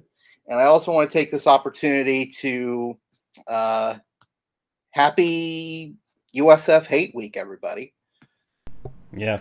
Already hated on the Gators, even though I'm a Bearcats fan, as we all know. Ooh. As we all know. Uh, well, I'll get to that in a second during yeah. our college football mm-hmm. discussion. But yeah. Um, but yeah, so it's a little bit of a quick one, but uh, shout out to UCF and the graphic design department for a great new logo and uh, a great uniform to end the regular season. Promo code Knighthead 2.0. Yeah, and uh, I, I I find it's a good looking logo. I, I, I like it very much. I'm glad that they they went basically just turning them on the side. You know, just making them face forward uh, so it just it makes sense to do it that way. So right. Is, so you have one from kind of sort of side. Maybe you can do a profile version at some point. You know, uh, that that could that could work out too in the future. So you got you got different ways to play with the head. So all right. Okay, so uh, Andrew, uh, this popped up, and I just kind of want to do this with you because we haven't really talked about logos and things like that. You know, you and I are both like, you know, jerseys and logo files, that type of stuff. Yeah. Like we we're we're super into it. I didn't even know the New Jersey Devils came out with the third jersey, and it looks horrible. and it's it, it it not only is it horrible, it's it's very literal. oh wow! I didn't put it together. it just says jersey. It's like a like a generic uniform, right? And actually, to Might as well that just say point- sports on it or hockey. Right. to that point, uh, a really funny group called um, Bring Back Hockey, Mhm. which is kind of a parody site, sort of very relaxed and groovy, funny. They released a shirt today that's in that a T-shirt in that same design that just says "shirt," and then someone is also taking uh, thinking of making a hat that says "hat." Yeah. Like, hold on, let me see. What's the, the reasoning for historic New Jersey hockey teams, including 1928 Newark Bulldogs, also skated while wearing sweaters with white stripes below the shoulders and sleeves. Okay. Uh, as always, these days, the uniform is full of manufactured meaning. Instead of simply rolling out with an appropriate, we wanted to replicate the sweater worn by New Jersey hockey teams in the past. They're explaining away just about every stitch of this thing, providing answers to questions nobody would have otherwise asked. Yeah, the 21 counties. I don't know what did they put in their names on the bottom hem there. Uh, for the 21 counties that make up the New Jersey five stripes on the left. Oh, they literally put 21 stripes on this jersey to to, to okay to make up every jersey. And even though people uh, people in New Jersey, a lot of them are Rangers and Rangers or, or even Islanders fans, um, or uh, if they're like uh, South Jersey or whatever, they're they're uh, they might be Flyers fans, you know, because like uh, was it uh, Mike Trout's from that area, definitely Philly fan. So you got oh they they they fucking trotted out Martin Brodeur for this. okay, with the three uh, Stanley Cup championships there. Okay, sure. Uh, he has not aged well since retirement. Um, Someone, actually on Twitter asked if if because apparently he had a hand in this. Uh, oh boy. They asked if, if someone's number can be unretired. Wait. Huh? So Brodeur apparently had a hand in coming up with this design Oh, and they wanted to unretire his number because they hate atrocity. it, they hate it so much. Oh gosh. I mean, this is this is just it's not good. And it's just another line of bad third jerseys that are out there. I mean, I, I honestly don't know why the devil the Devils changed their regular um, uniforms to, to away from their classic the stuff that they've worn since the late or the early 90s. Sorry, that's when they switched to red red and black instead of uh, And red and me- green. Let me just let me just say, I am not happy with what they did because the way that the old jersey looked, it had this nice balance to it. But no, they had to go. They and made- change. and, even then it was like they they made changes that were so like like inconsequential. It's like oh we'll just get rid of the bottom stripe. We'll move this around a bit. It's like it's what's the difference? I well i know the difference but like what's the point of doing that? Like if you're not going to go big then don't go at all. And honestly they don't have to. The devils had a classic look. I don't understand what's the point. You won three stanley cup championships. You, you've been contending that type of stuff right like it, it works and the devils aren't an ancient team in regards to NHL history. Really, that's why they went back to like 1927, whatever, for these their roots in hockey. Because I think, I think they came over in like 1980 or something like that when they moved from from Colorado. Was it KC then They Colorado? they were the um, Kansas City Scouts and they moved to Colorado to become the Rockies, and then they moved to freaking um, Jersey. So so there you go. And everybody just wanted a simple black uniform, which would have made sense, right? They're the Honestly, if they if they did a reverse of their current uniforms, so the black is red, the red is black, and the Honestly- black is red, that would have looked really cool. They're, they're probably just gonna do what the New York Islanders did is just go back to their old stuff and just be like, all right, that's it. Okay, good. right? And then just have their retro uniforms, you know, the red, white, and green that they wear, I think for like Christmas or whatever, and just have that. And that's and then have a black jersey. There you go. We're done. We're done. Maybe make a you could make a secondary actual devil logo as well. You could play around with that for a third jersey, but that's it, you know. So I didn't notice that. And yeah, the, the Royals also got new uniforms, but not home uniforms, but just like road uniforms that kind of look a little bit like their their, their stuff from like they said from the 70s and stuff back when um, early days of the franchise and George Brett.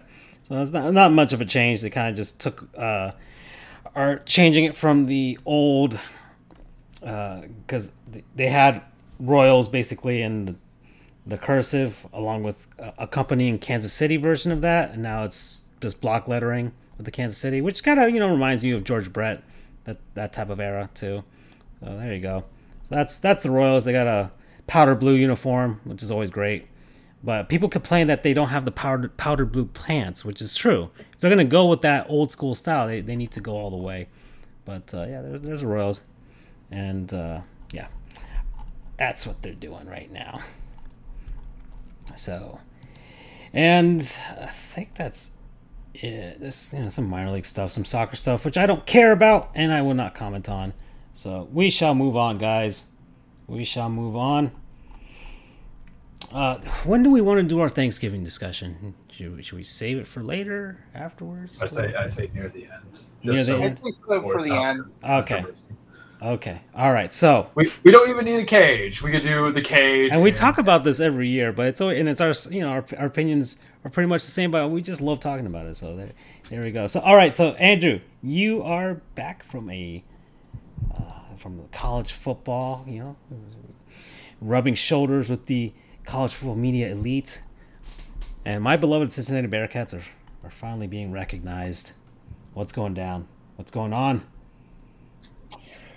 Well, um, some history has been made. I mean, they they they Rece Davis pointed this out um, earlier in the show, but every year or every week this year, um, the Cincinnati Bearcats have made history for a non a non uh shit what is it called autonomous five people call it the group of five or the power five, whatever. But the official terminology is the autonomous five and the non autonomous five. So he has made history every week because they are the high they have been the highest ranked non A5 school in college football playoff history. The pre the previous record went to my beloved UCF Knights. They were ranked seventh in 2018, if I remember correctly. Um, Cincinnati started the season at six. They worked their way to five. And then the team ahead of directly ahead of them was Oregon, and they got the shit kicked out of them by Utah this past week. I think it was 38 to 7. So they got absolutely decimated so it a lot of people were wary about what the committee would do because the committee has shown time and time again that they really do not despite what they say they do not respect non A5 schools but i i think i think they got their hand was forced and they put cincinnati into 4 which is the first time that a non A5 has made it into the top four. So, what is ahead for Cincinnati? They face UConn. Uh, no, no, they face. Who is their last team? Crap. Uh,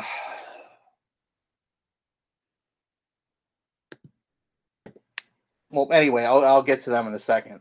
So, uh, Georgia stays number one. Everyone was expecting that. Georgia is just in a whole other playing field this year. It's not even fair. Um, they had a close game. Their first game of the year, which was against Clemson, back when Clemson was a highly ranked team. Uh, Georgia won that one 10 to 3, uh, and they haven't looked back since. Um, it just seemed to be getting stronger every every week. It's it's insanity. Their game this week against Georgia Tech and clean old fashioned hate, their rivalry game. Uh, they're expected to win that one handily, which which they're already guaranteed a spot into the SEC championship game alongside Alabama, who is ranked three in the top four. So, assuming that Alabama wins their finale against Auburn, which is quite uh, quite probable, um, and Georgia wins against Georgia Tech, those two are going in there. Basically, if if if Alabama loses in the SEC championship game, I can't see a reason for them to be in the top four. Um, they'd have two losses. Um, I can't recall a, a two-loss team making it into the playoff before. And yes, I know they're going up against a juggernaut in Georgia, but uh, I don't see them getting in. So it, it look things look pretty settled right now. Let me say this: if Georgia somehow loses, as long as Georgia doesn't lose to Georgia Tech, they're making it into the playoff. Because even if they lose to Alabama, they've been so dominant this year, and they're losing to the number three team that they'll fall maybe to third or fourth. And there's been precedent from those two teams facing off against each other to make the playoffs anyway. Right.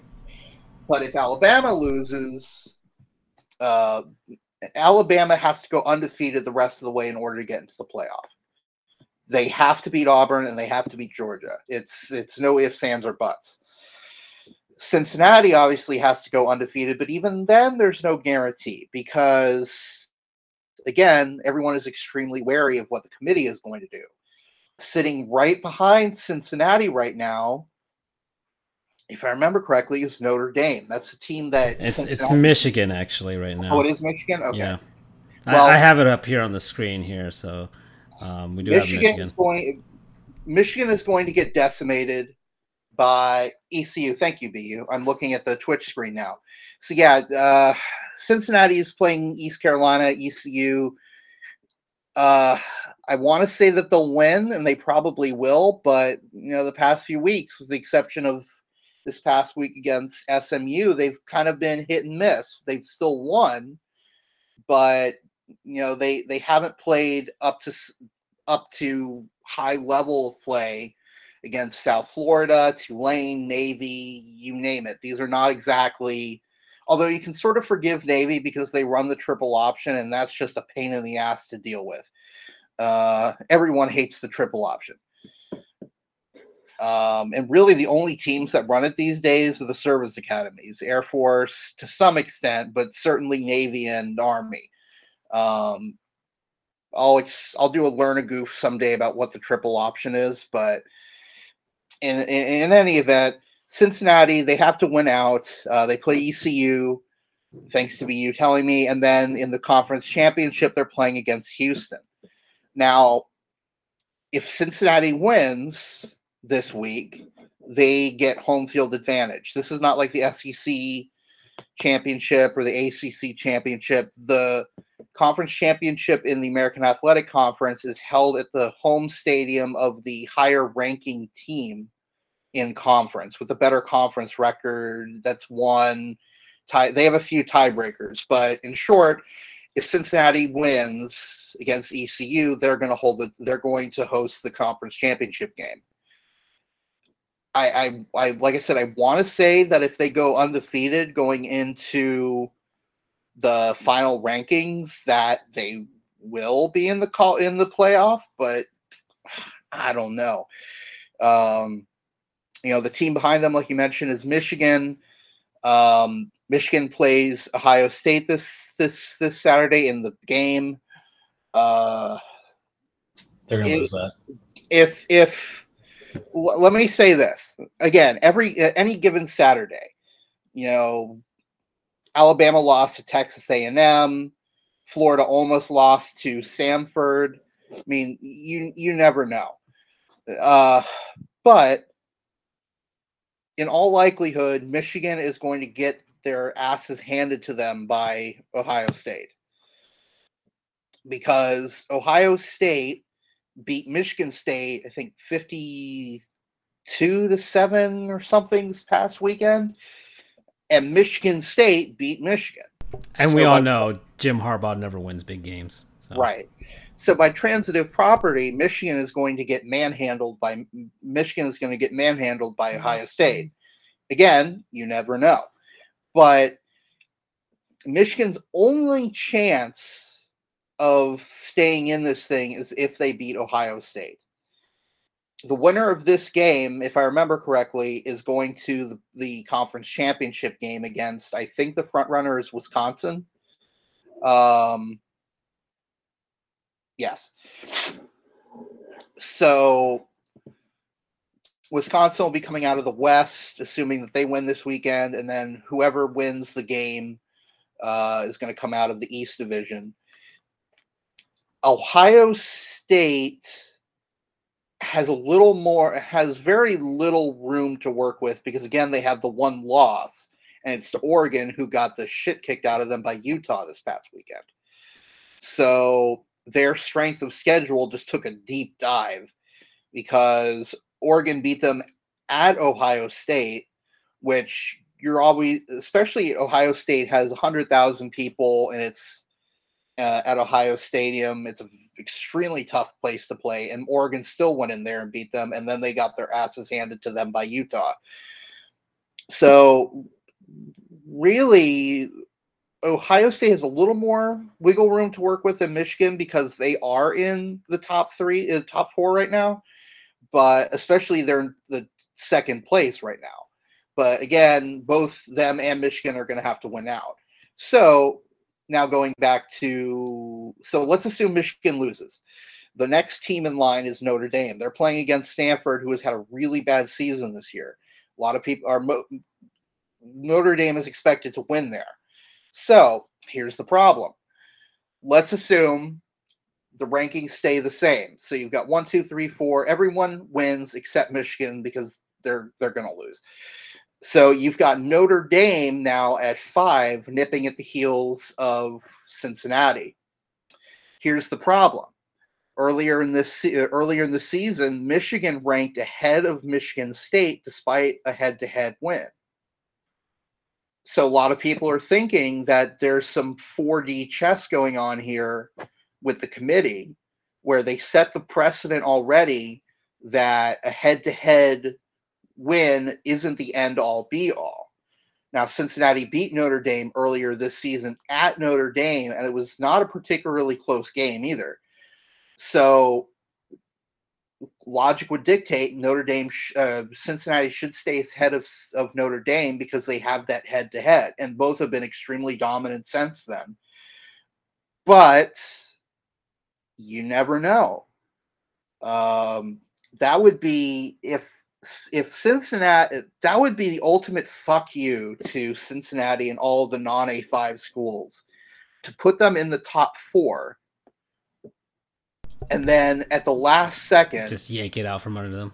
exactly. Mm, um, that would be the ultimate fu and the problem is sounds like Vince McMahon. the problem is the committee has already set the precedent. They they set it thanks to michigan and michigan state. So it's not like they can just say with it's not like it came out of nowhere. They can look back to well you see da, da, da, da, da, Yeah, and it's like, oh, and it's gone. yeah. and then since cincinnati had this i'll tell you i tell you listen uh, hear me now. If this happens where cincinnati is dropped below notre dame this is going to be the justification. Cincinnati had a few weak games against lesser competition. Notre dame has been solid this whole season just getting better we have in the past said that head to head isn't necessarily the end all be all of rankings. So Cincinnati appears to be getting worse as the season's going on, but Notre Dame is getting better. Therefore, we think that Notre Dame deserves the playoff spot. and then they'll just lose the finals to get Exactly. back like number twenty five or No, whatever. no, no, they would lose in the semifinal. They they're going to get no higher than fourth, barring some massive shakeup in the top four, and that would put them.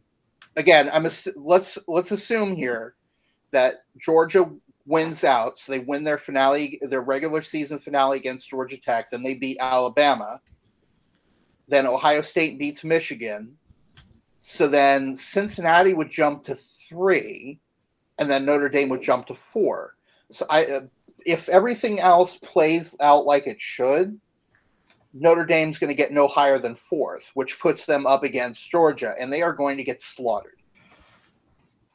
Um, what I find fascinating, though, is let's say Cincinnati ends up remaining in fourth. You know, who knows? Maybe there is the jump where Notre Dame instead goes to three and then Cincinnati is into four. Who knows? But which is certainly a possibility because it's a mix of that jump I was talking about. But Alabama probably losing the conference championship game against Georgia would drop them out. So that's also a possibility. But let's say Cincinnati is in fourth place. Who would they be playing in the semifinal? They would be playing Georgia. Who did Cincinnati play last year in the Peach Bowl? Georgia. Almost beat them. If it wasn't for Luke Fickell making a boneheaded time management decision, they would have won that game. And if they had won that game, they would have been in the top four.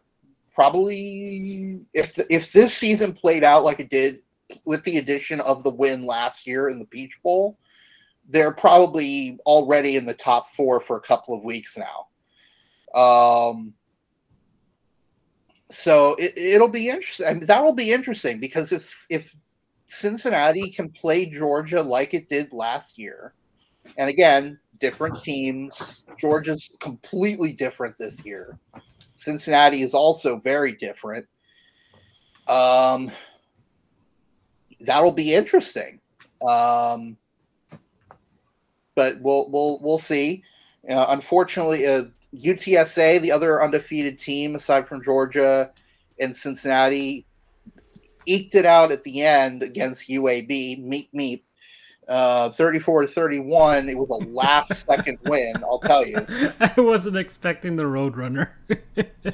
That, that's their, that's their, I- their- no, no, I, I know. What, I know it's their team mascot. I didn't expect you to actually do the meet meet. Well, that's that's the that's their rallying cry now is meet meep. That's that's their hashtag now is meep meep.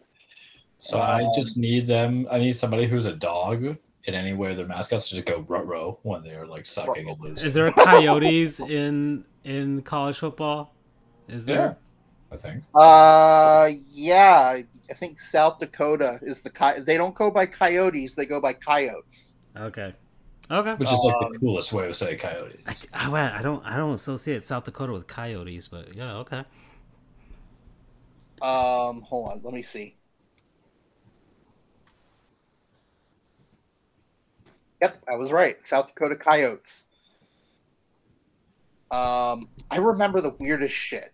Um, but anyway, so that would be a great that would be a great uh, regular season game. Coyote Coyotes versus Roadrunner, Roadrunners. That would be fantastic. They gotta have the uh, the Looney Tunes Bowl. Right. Oh, you know, you know, get this. I don't know if you guys remember, but back in the '90s, there used to be a Cartoon Network ran this alongside the Super Bowl. They had a Looney Tunes Bowl, basically. I remember that. I, I don't I don't I don't I don't remember I don't recall this to be honest. Thank you for making me side. feel old as shit. Uh, if this is like way back when, I I, I don't I don't because I I don't think even, we even had a Cartoon Network my cable package a long time. I was just strictly Nickelodeon for a long time. I didn't have Cartoon Network until like the 2000s.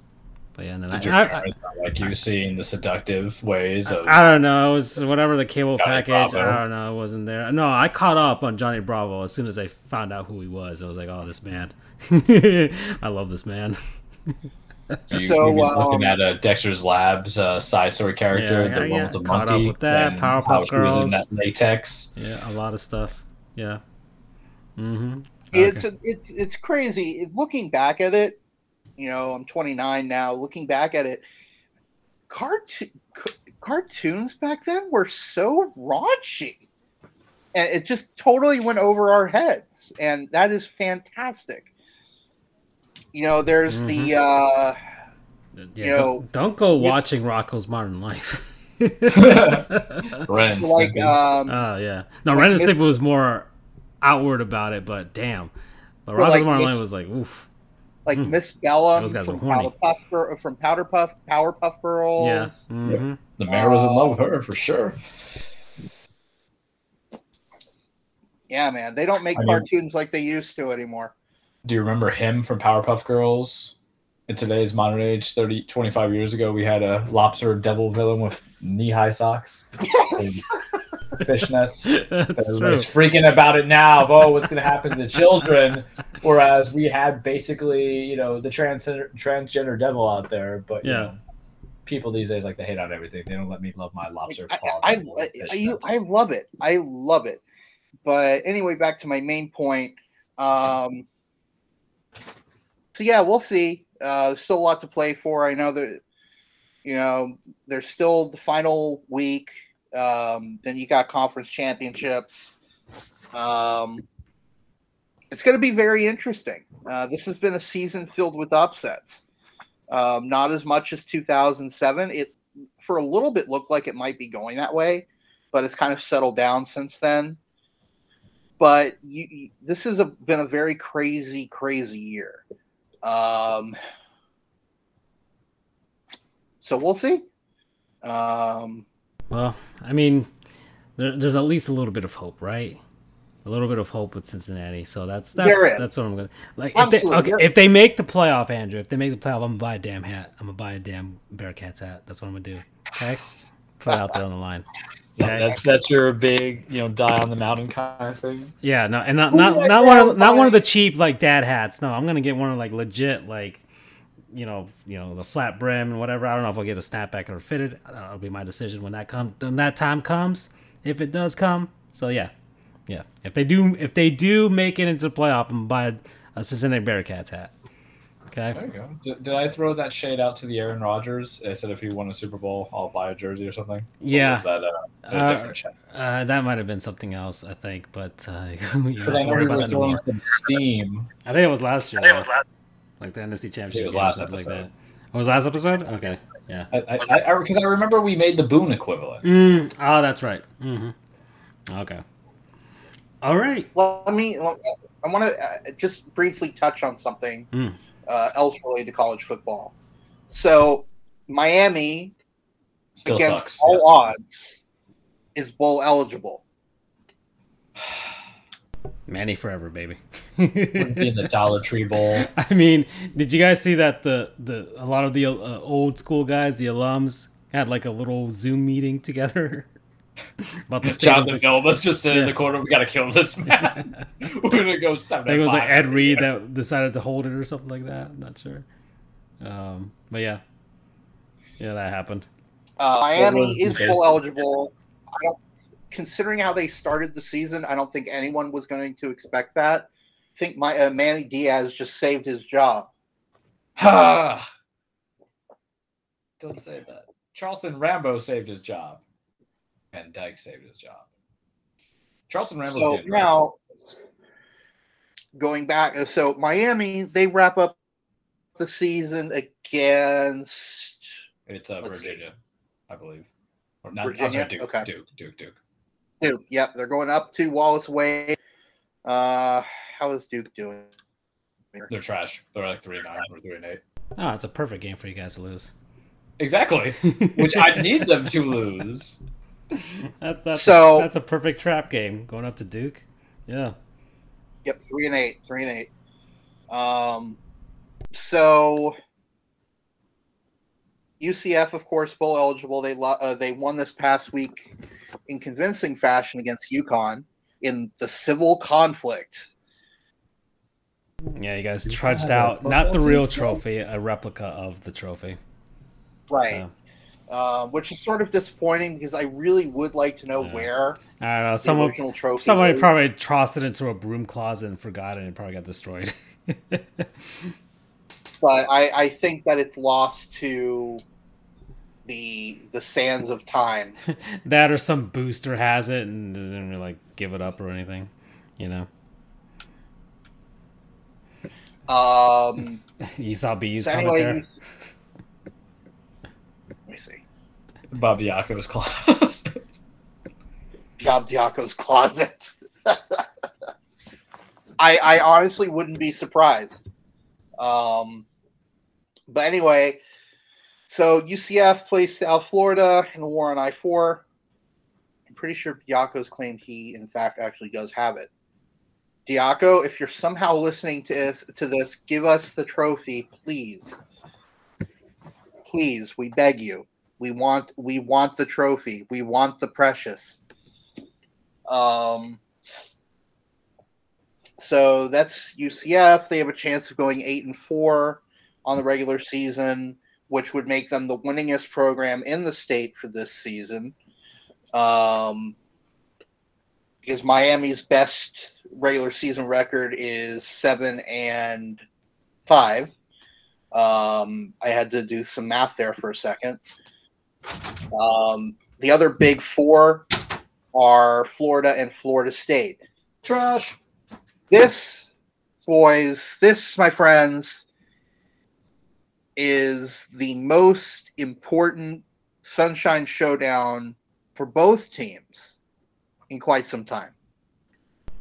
It's pretty pathetic. why. It's gotten this down, this far down for both of them. But uh, I, I'm ready to, to slather myself up uh, Because let me- Saturday let me if this actually let happens. me- Let me explain why, gentlemen. Both teams are five and six. Winner goes to a bowl game. Loser go, stays home for the winter, and all they have to look forward to are final exams. No bowl swag, no nothing. yeah, This I'm ready for is it. this is the first time in a while where one game will so dramatically affect the outcome of both teams. Dear God, these two these two teams were playing this game to go to uh, to try and win a national championship, like back in 1996 or something like Right. that. And now But, it's like- come to this.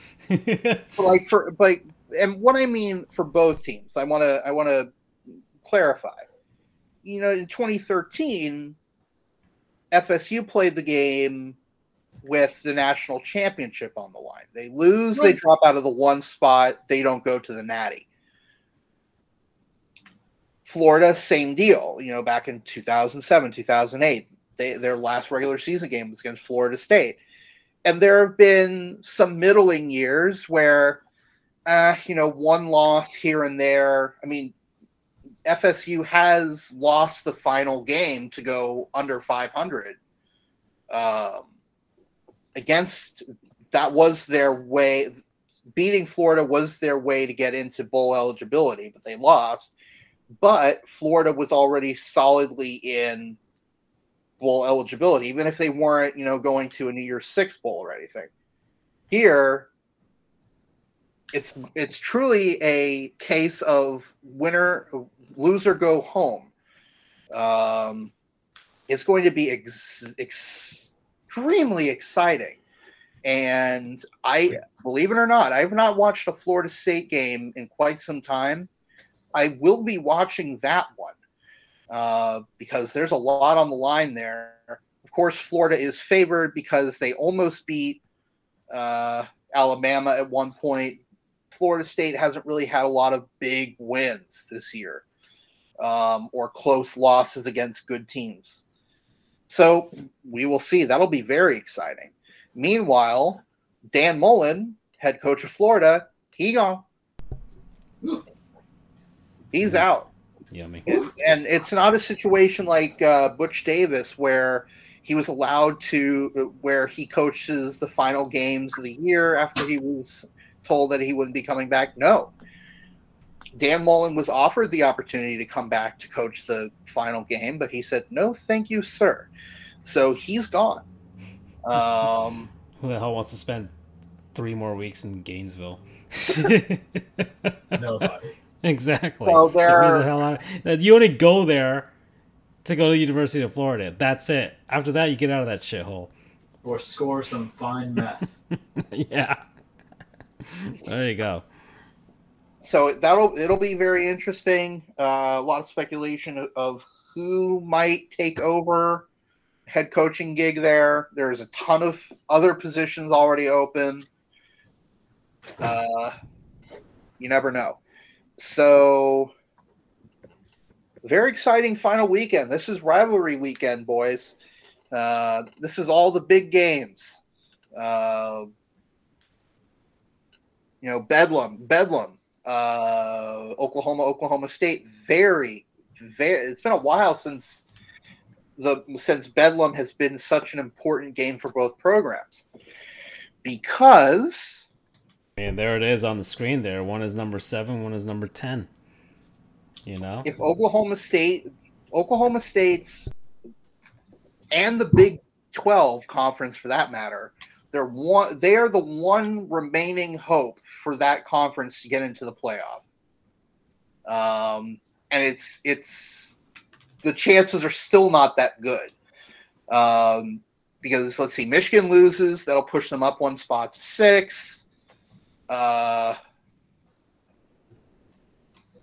then you've got Notre Dame ahead of them. It's, it's, the the odds are not good, but they are the last chance. Oklahoma, barring some incredible thing, is not going to get into the playoff. Uh, so a lot of, like I said, very interesting, very exciting rivalry weekend, and we're going to see how this thing shakes out in just a couple of days. Mm-hmm. All right. That's our run through of college football. Very thorough, Andrew. Very thorough on this one. Very Why, thank nice.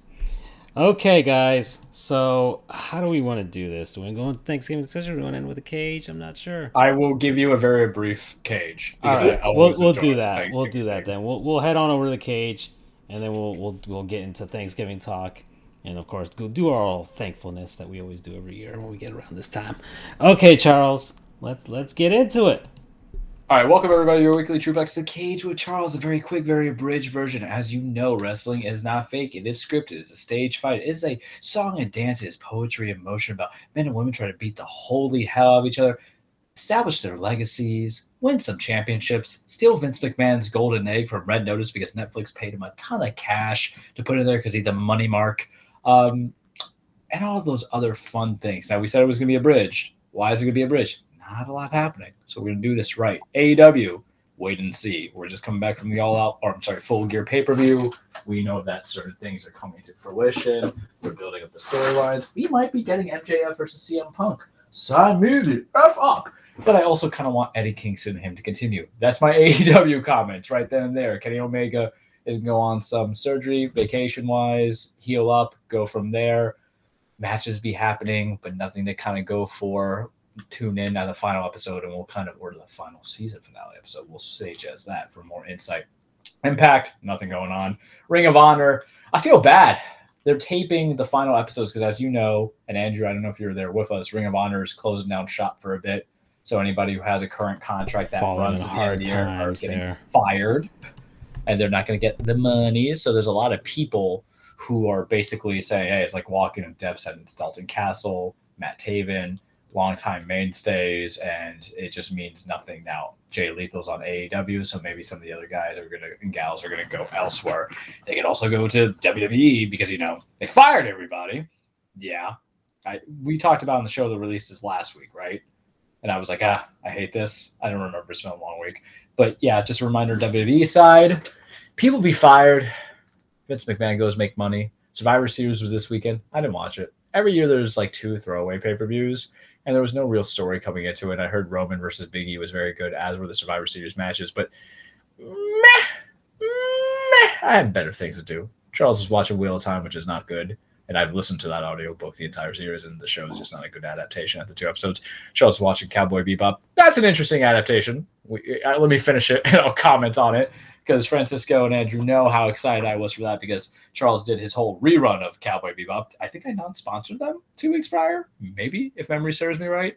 Um, if not, I'll just give a side love non-sponsor.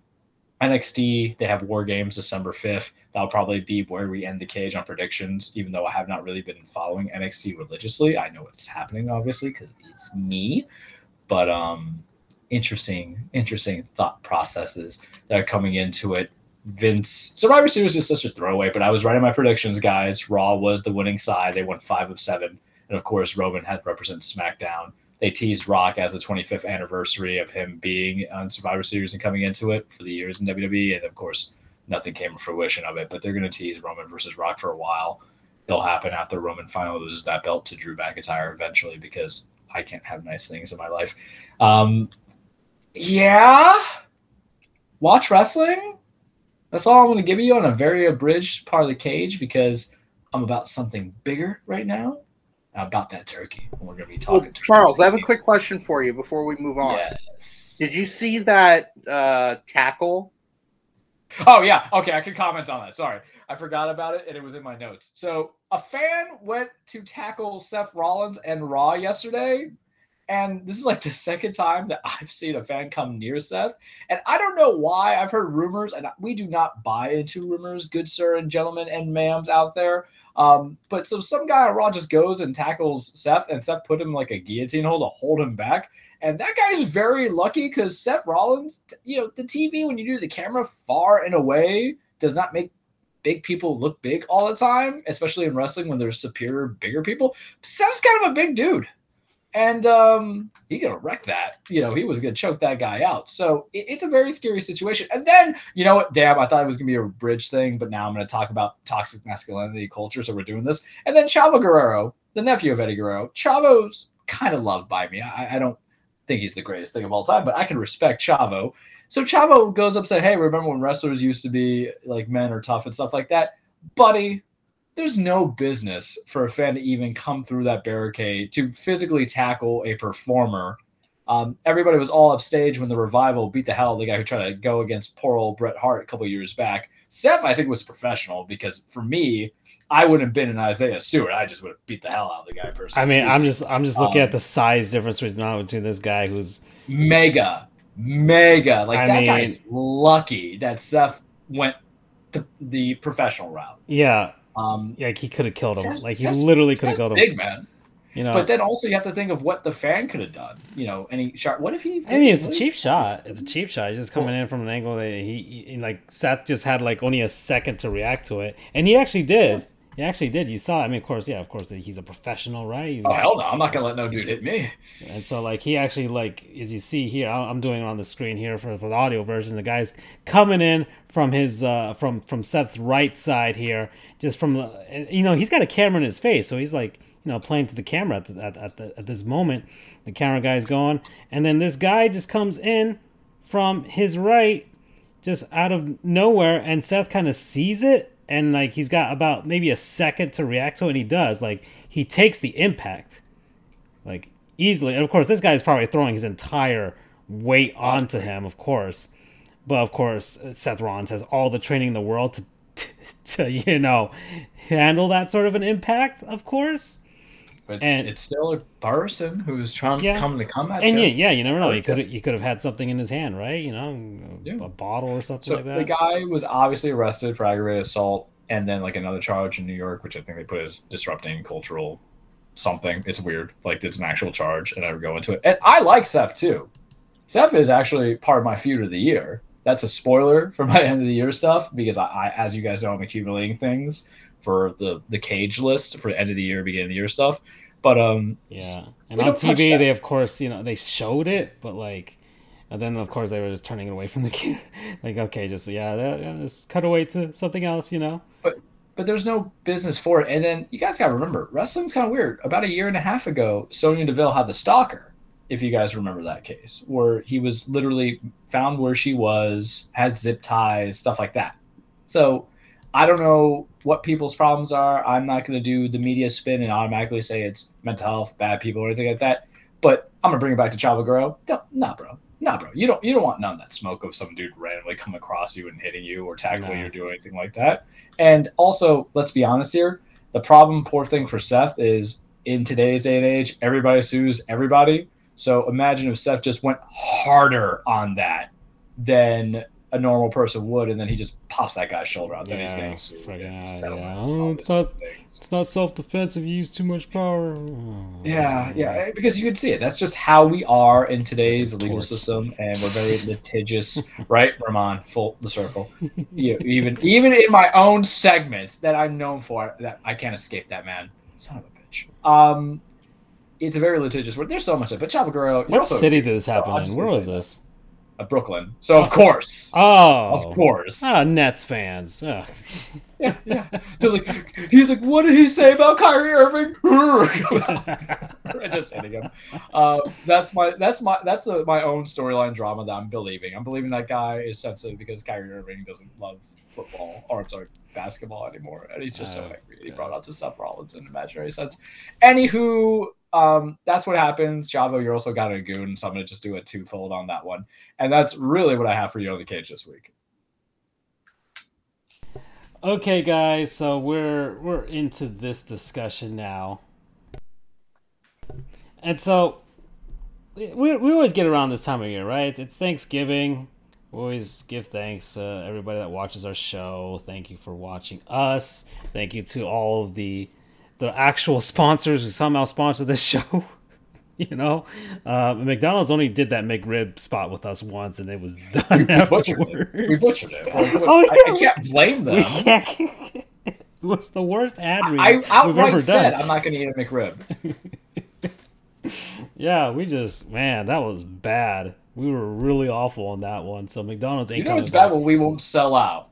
Yeah. No, no, it's true. We we did give our actual feelings on it and everything. And look, it wasn't that bad. We just like just don't get this one item. You can get something else from McDonald's. It was cool, right? Well, like we are saying, like you know. Uh, anyways, uh, so McDonald's ain't coming back, but everybody else, thank you for sponsorships and stuff like that. The money we make. Uh, the, the the one patron that we do have, awesome jacket dude. Thank you for that. Of course, our our loyal guys, Bu, Freddie. Of course, thankful to you guys as well.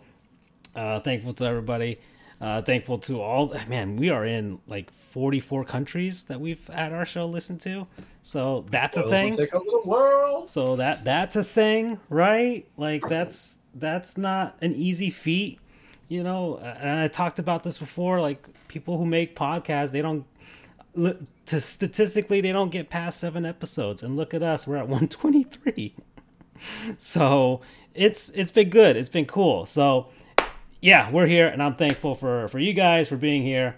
So thanks uh, to everyone. So that that's my that's my spiel there to to get us into the real discussion, which is about the food, right? And we talk about this every year, and this is this is always a glorious occasion.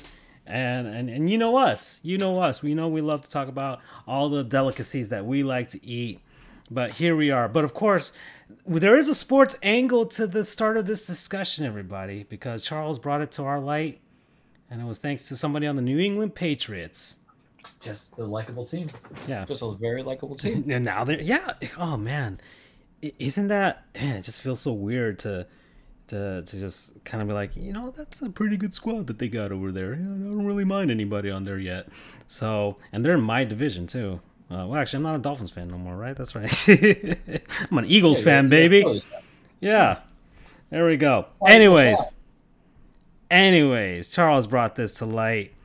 Found his his spirit, not his spirit animal, spirit player, for for a bit there, and, and it was a uh, um was it uh, Matthew um gosh darn it was last name? Judon. There we go, Matthew Judon. Uh, so had a press conference and a very intelligent reporter asking the real questions that we we actually do want answered.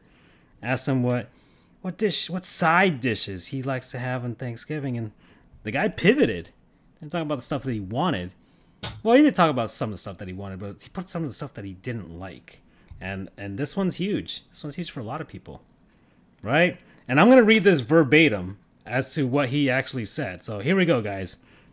I don't know if I should put on a voice for this. Maybe I should put on a Boston accent. I don't know. I'm not even going to answer your question. I'm gonna put my Sonic the Hedgehog. I'm, I'm gonna do nine, like 1998. Sonic the Hedgehog. Here we go. I'm going to tell you, we got to get macaroni and cheese off the table. All right, guys, I'm getting on my soapbox. Oh man, he's getting on his soapbox. Charles loves him already, right? All right, guys, I'm getting on my soapbox. It's just cheese and noodles. It's not that good. Let's be honest, guys. Everybody here is probably a little lactose intolerant, so it messes up our stomachs, and we have to get it off the table. It's probably one of the most overrated dishes, but my favorite is dressing. I do love dressing, but get macaroni and cheese off the table, and it will be much better Thanksgiving for everybody in the house. I have never liked macaroni and cheese. You know how they say, your taste buds change every seven years. You just gotta. Every time I try it, it's the same thing. It's never going to change. It's never going to get better. Alright? I'm almost 30 now. I'm pretty set in my ways, and it's disgusting. Get it off my table. The bathrooms will be like. the, the bathrooms will be less busy, and everybody will have a better day. So if you want to have a good Thanksgiving, don't cook macaroni and cheese. My whole family loves it. My brothers and sisters. My mom cooks it in a big pan. They know not to put it on my plate, or that's fighting words. All right? I'm going to have to fight everybody in the house one by one. And I will wait until they eat their macaroni and cheese, get sluggish, and then I'm going to whoop them. I love them. Like I, I'm sorry. Like I, I'm gonna support all. I'm gonna support the flair. I'm gonna support the thought. I'm gonna support. Um, and I like mac and cheese. I had mac and cheese for lunch today when I went to the barbecue shop. But I'm gonna leave with this to go with controversy. Support my boy Matthew Judon. Mac and cheese has no purpose to being there for Thanksgiving. Part of Thanksgiving side dishes and main meals is stuff that you don't normally eat. In my Mhm. opinion, mac and cheese is an everyday commodity that everybody has. I don't get the fixins every day. I don't get yams every day. I don't. I, I hardly eat collard greens, but I don't get that Mhm. every time. You know what I mean? Um, asparagus or whatever other mixtures that come like- into it. I even don't like get ma- even like- pies. like mashed potatoes. I mean, yeah, you get them with KFC, but it's it's different for Thanksgiving. Like it's there's more of a Yeah. classiness to it, you know. yeah, 'cause it's not. It's it's less dumped with gravy. You know, yeah, exactly. in, in that sense, and it, it doesn't taste taste cheap and artificial because usually people make like real mashed potatoes. Whereas if you're just me at home, it's like, all right, what is what is the puffin comes into? But Matthew is right. When it comes to the table, we don't need that because it allows time for different kind of decorations. You know, and and it is just noodles with cheese. And I'll tell you now, this is super controversial. All mac and cheese tastes the same. Almost uh, because if they use like the standard cheese, unless you go to the gourmet places that either yeah, do I mean, cheddar some bits or they use bacon right? You know? Bits. Yeah. Yeah, and, and like they're still good, but at the end of the day, the noodles are always going to taste the, ch- the same. So I, I'm with this. I support it. I get it. Gun to the head. You know, you got to eliminate something. I'm gonna look at you kind of weird if you bring mac and cheese to the table. I don't think I've ever had mac and cheese at a Thanksgiving, but at 32, I don't have traditions. I, you know, but if I ever got into that wife, kids, white picket fence mentality, um, there ain't gonna be no mac and cheese at it. because I- if I could just make it every day, what's so special about it? I have never. I I don't think my family. and there's is, people who do it. like, and maybe I mean we probably have them now just because the, the kids like it and stuff like that. But like, Yeah, like, but it's not like you know that's a kids thing, right? So, but like, I've never, heck, even growing up myself, I never associated mac and cheese with Thanksgiving. Never really had it on the table. I didn't think of it was I like I didn't know people did that. Like, yeah, I've been to a steakhouse, they've had mac and cheese. I've been that sort of stuff, but I don't associate it. Like, it doesn't connect with me at all, and, and I don't understand how this happened under my nose. But then again, I haven't watched The Sandlot, so what the hell would I know? So yeah, you're, you're kind of backwards in your ways. yeah, I finally got a PS3. So, yeah, you know, like th- that's me. And I found this list here, and we're gonna go through it here because this is our Thanksgiving show, so we got to go there. So it, it's a list of every the most popular Thanksgiving side dish, according you know quotation marks, in every state. So we're gonna go down this list and see what we agree with and which one which state are full of heathens. So Uh, Utah's Re- most Remember, I almost I was almost gonna separate from my family because they forgot the mashed potatoes, and I and that- I'm making known now. Oh, I oh that was last year, wasn't it? That was last no, that year. was two. That was, that was two, years, ago. Yeah, but I and then remember. it's this year. I was And then my sister, so my sister's my pregnant.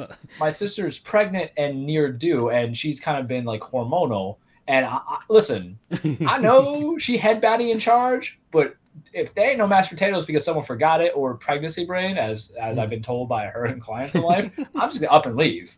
Like, no, we, we stand on our feet, man. But I- go down this list. yeah. All right. So Utah, their favorite side dish is rolls, which Those Yes. are good.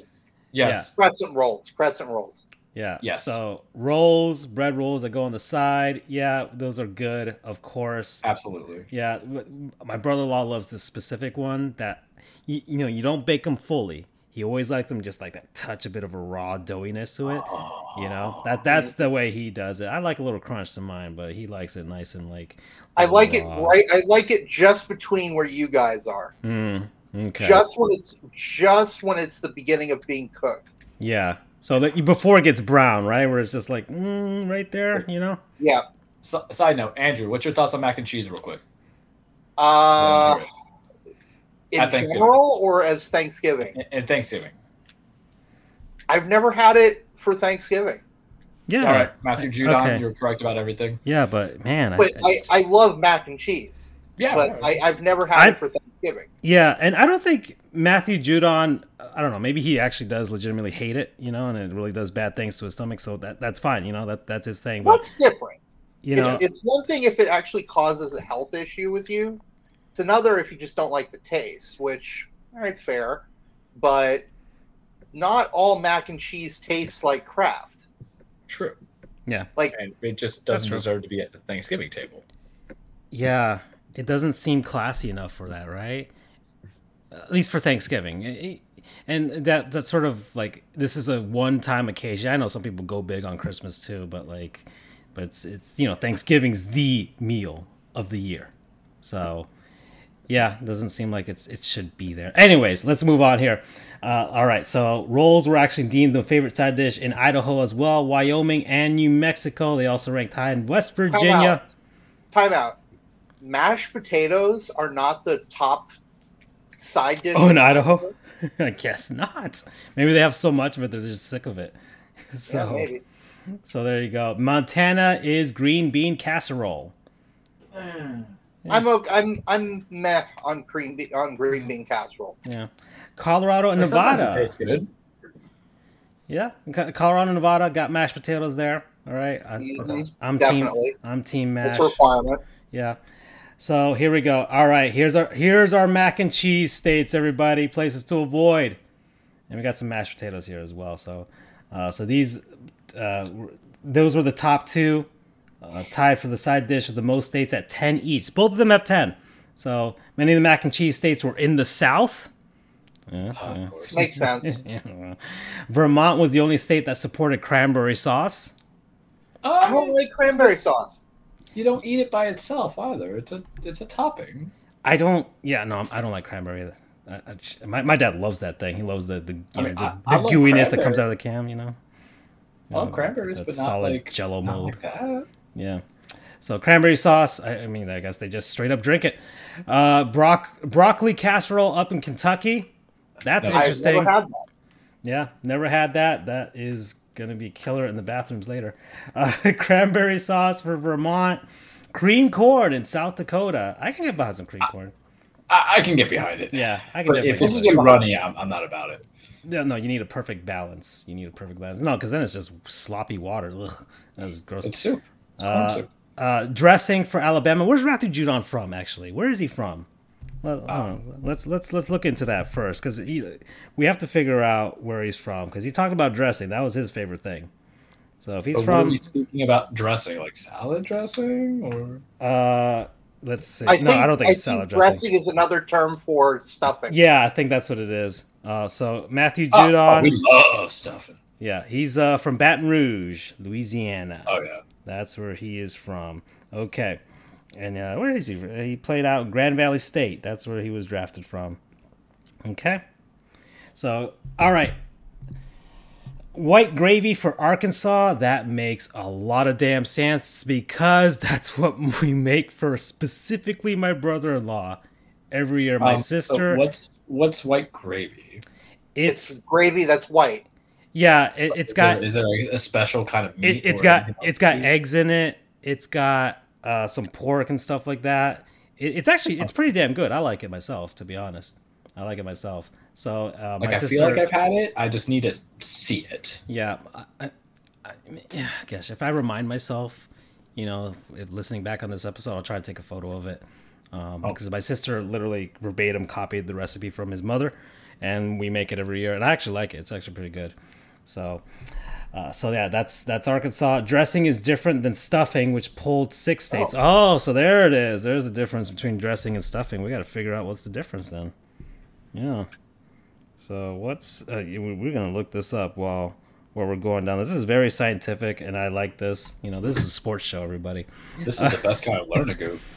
Okay, they didn't. Oh, they didn't specify what ten states were the the mac mac and cheese states and which ones were the mashed potato states. Oh, that, that sucks. I want to see that. I'm Oh. going Thanksgiving dressing. It looks like stuffing. I, I guess maybe there's a I don't know. I mean, classic traditional Thanksgiving stuffing: French bread, uh, chicken broth, egg, celery, fresh sage leaves, and then there's other ones that have. All right, let's see. What's the difference between stuffing and dressing? Stuffing is usually made out of cornbread and is drier than a dressing. Dressing usually has more of a pouring consistency and has added ingredients in it like onions and vegetables. Oof, I hate onions. I am staying away from it then. I mean, this is basically like a bread casserole. So, so there you go. And yeah, guys, I uh, I don't know. Is there anything you guys want to talk about more about Thanksgiving? If I don't have mashed potatoes, I will just divorce my family fully. I'll go become a new. I'll go become family with uh, Francisco's family. Yeah, come on down. give Have some white gravy. gravy. Yeah, They're gonna give me white gravy. All right. some white gravy Okay. here. I, I think Dark we talked about over last white year. meat anytime. What Yeah, happened, so that, that was good go to. White meat or dark meat? yeah, yeah. It's always dark meat. Damn right. Yeah. uh, uh, okay. So out of the meats that I get, because you know you got the ham, you got the turkey. I mean, I used to be so much more excited about the turkey, but I'm actually more into the ham lately Yeah, now. so. You know, like the turkey, I will eat the leg. That's that's what I get. That's what I always get. But I, I don't know, man. I don't know if it's like the tryptophan or anything like that, but I just can't do it as much anymore. I can do the ham though. I can definitely do the ham. So there you go with that. And uh, let me take a look at this. Oh man, Lightning are spanking the Flyers right now. So there you go with that. It's four nothing. Four nothing Wow. in the third. So that's good for the Panthers. The Panthers play them tomorrow on the back to back, so that's gonna be fun. And uh, let's see, how's our beloved Miami Heat doing, Charles? I saw won.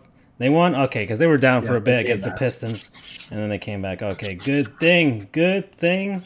All right, guys. So that's it for us. I have I've closed out whatever video game was in the background because it caused us to crash. I got to figure that out. But anyways, happy Thanksgiving to everybody. We'll see you guys next week for the last one of this year, and then we'll come back next year as we always do. We do this every year. We take a little break. We have some fun. We got Hanukkah. We got Christmas. Come back after New Year's. So have fun, stuff yourselves, and uh, stay away from the mac and cheese. Bye bye. Good night, everyone. Happy Thanksgiving, folks. Follow us on the Twitter, FJOJR, Charles is True, Deb Frijoles, because we are going to take some vacations, but they might be tweeting.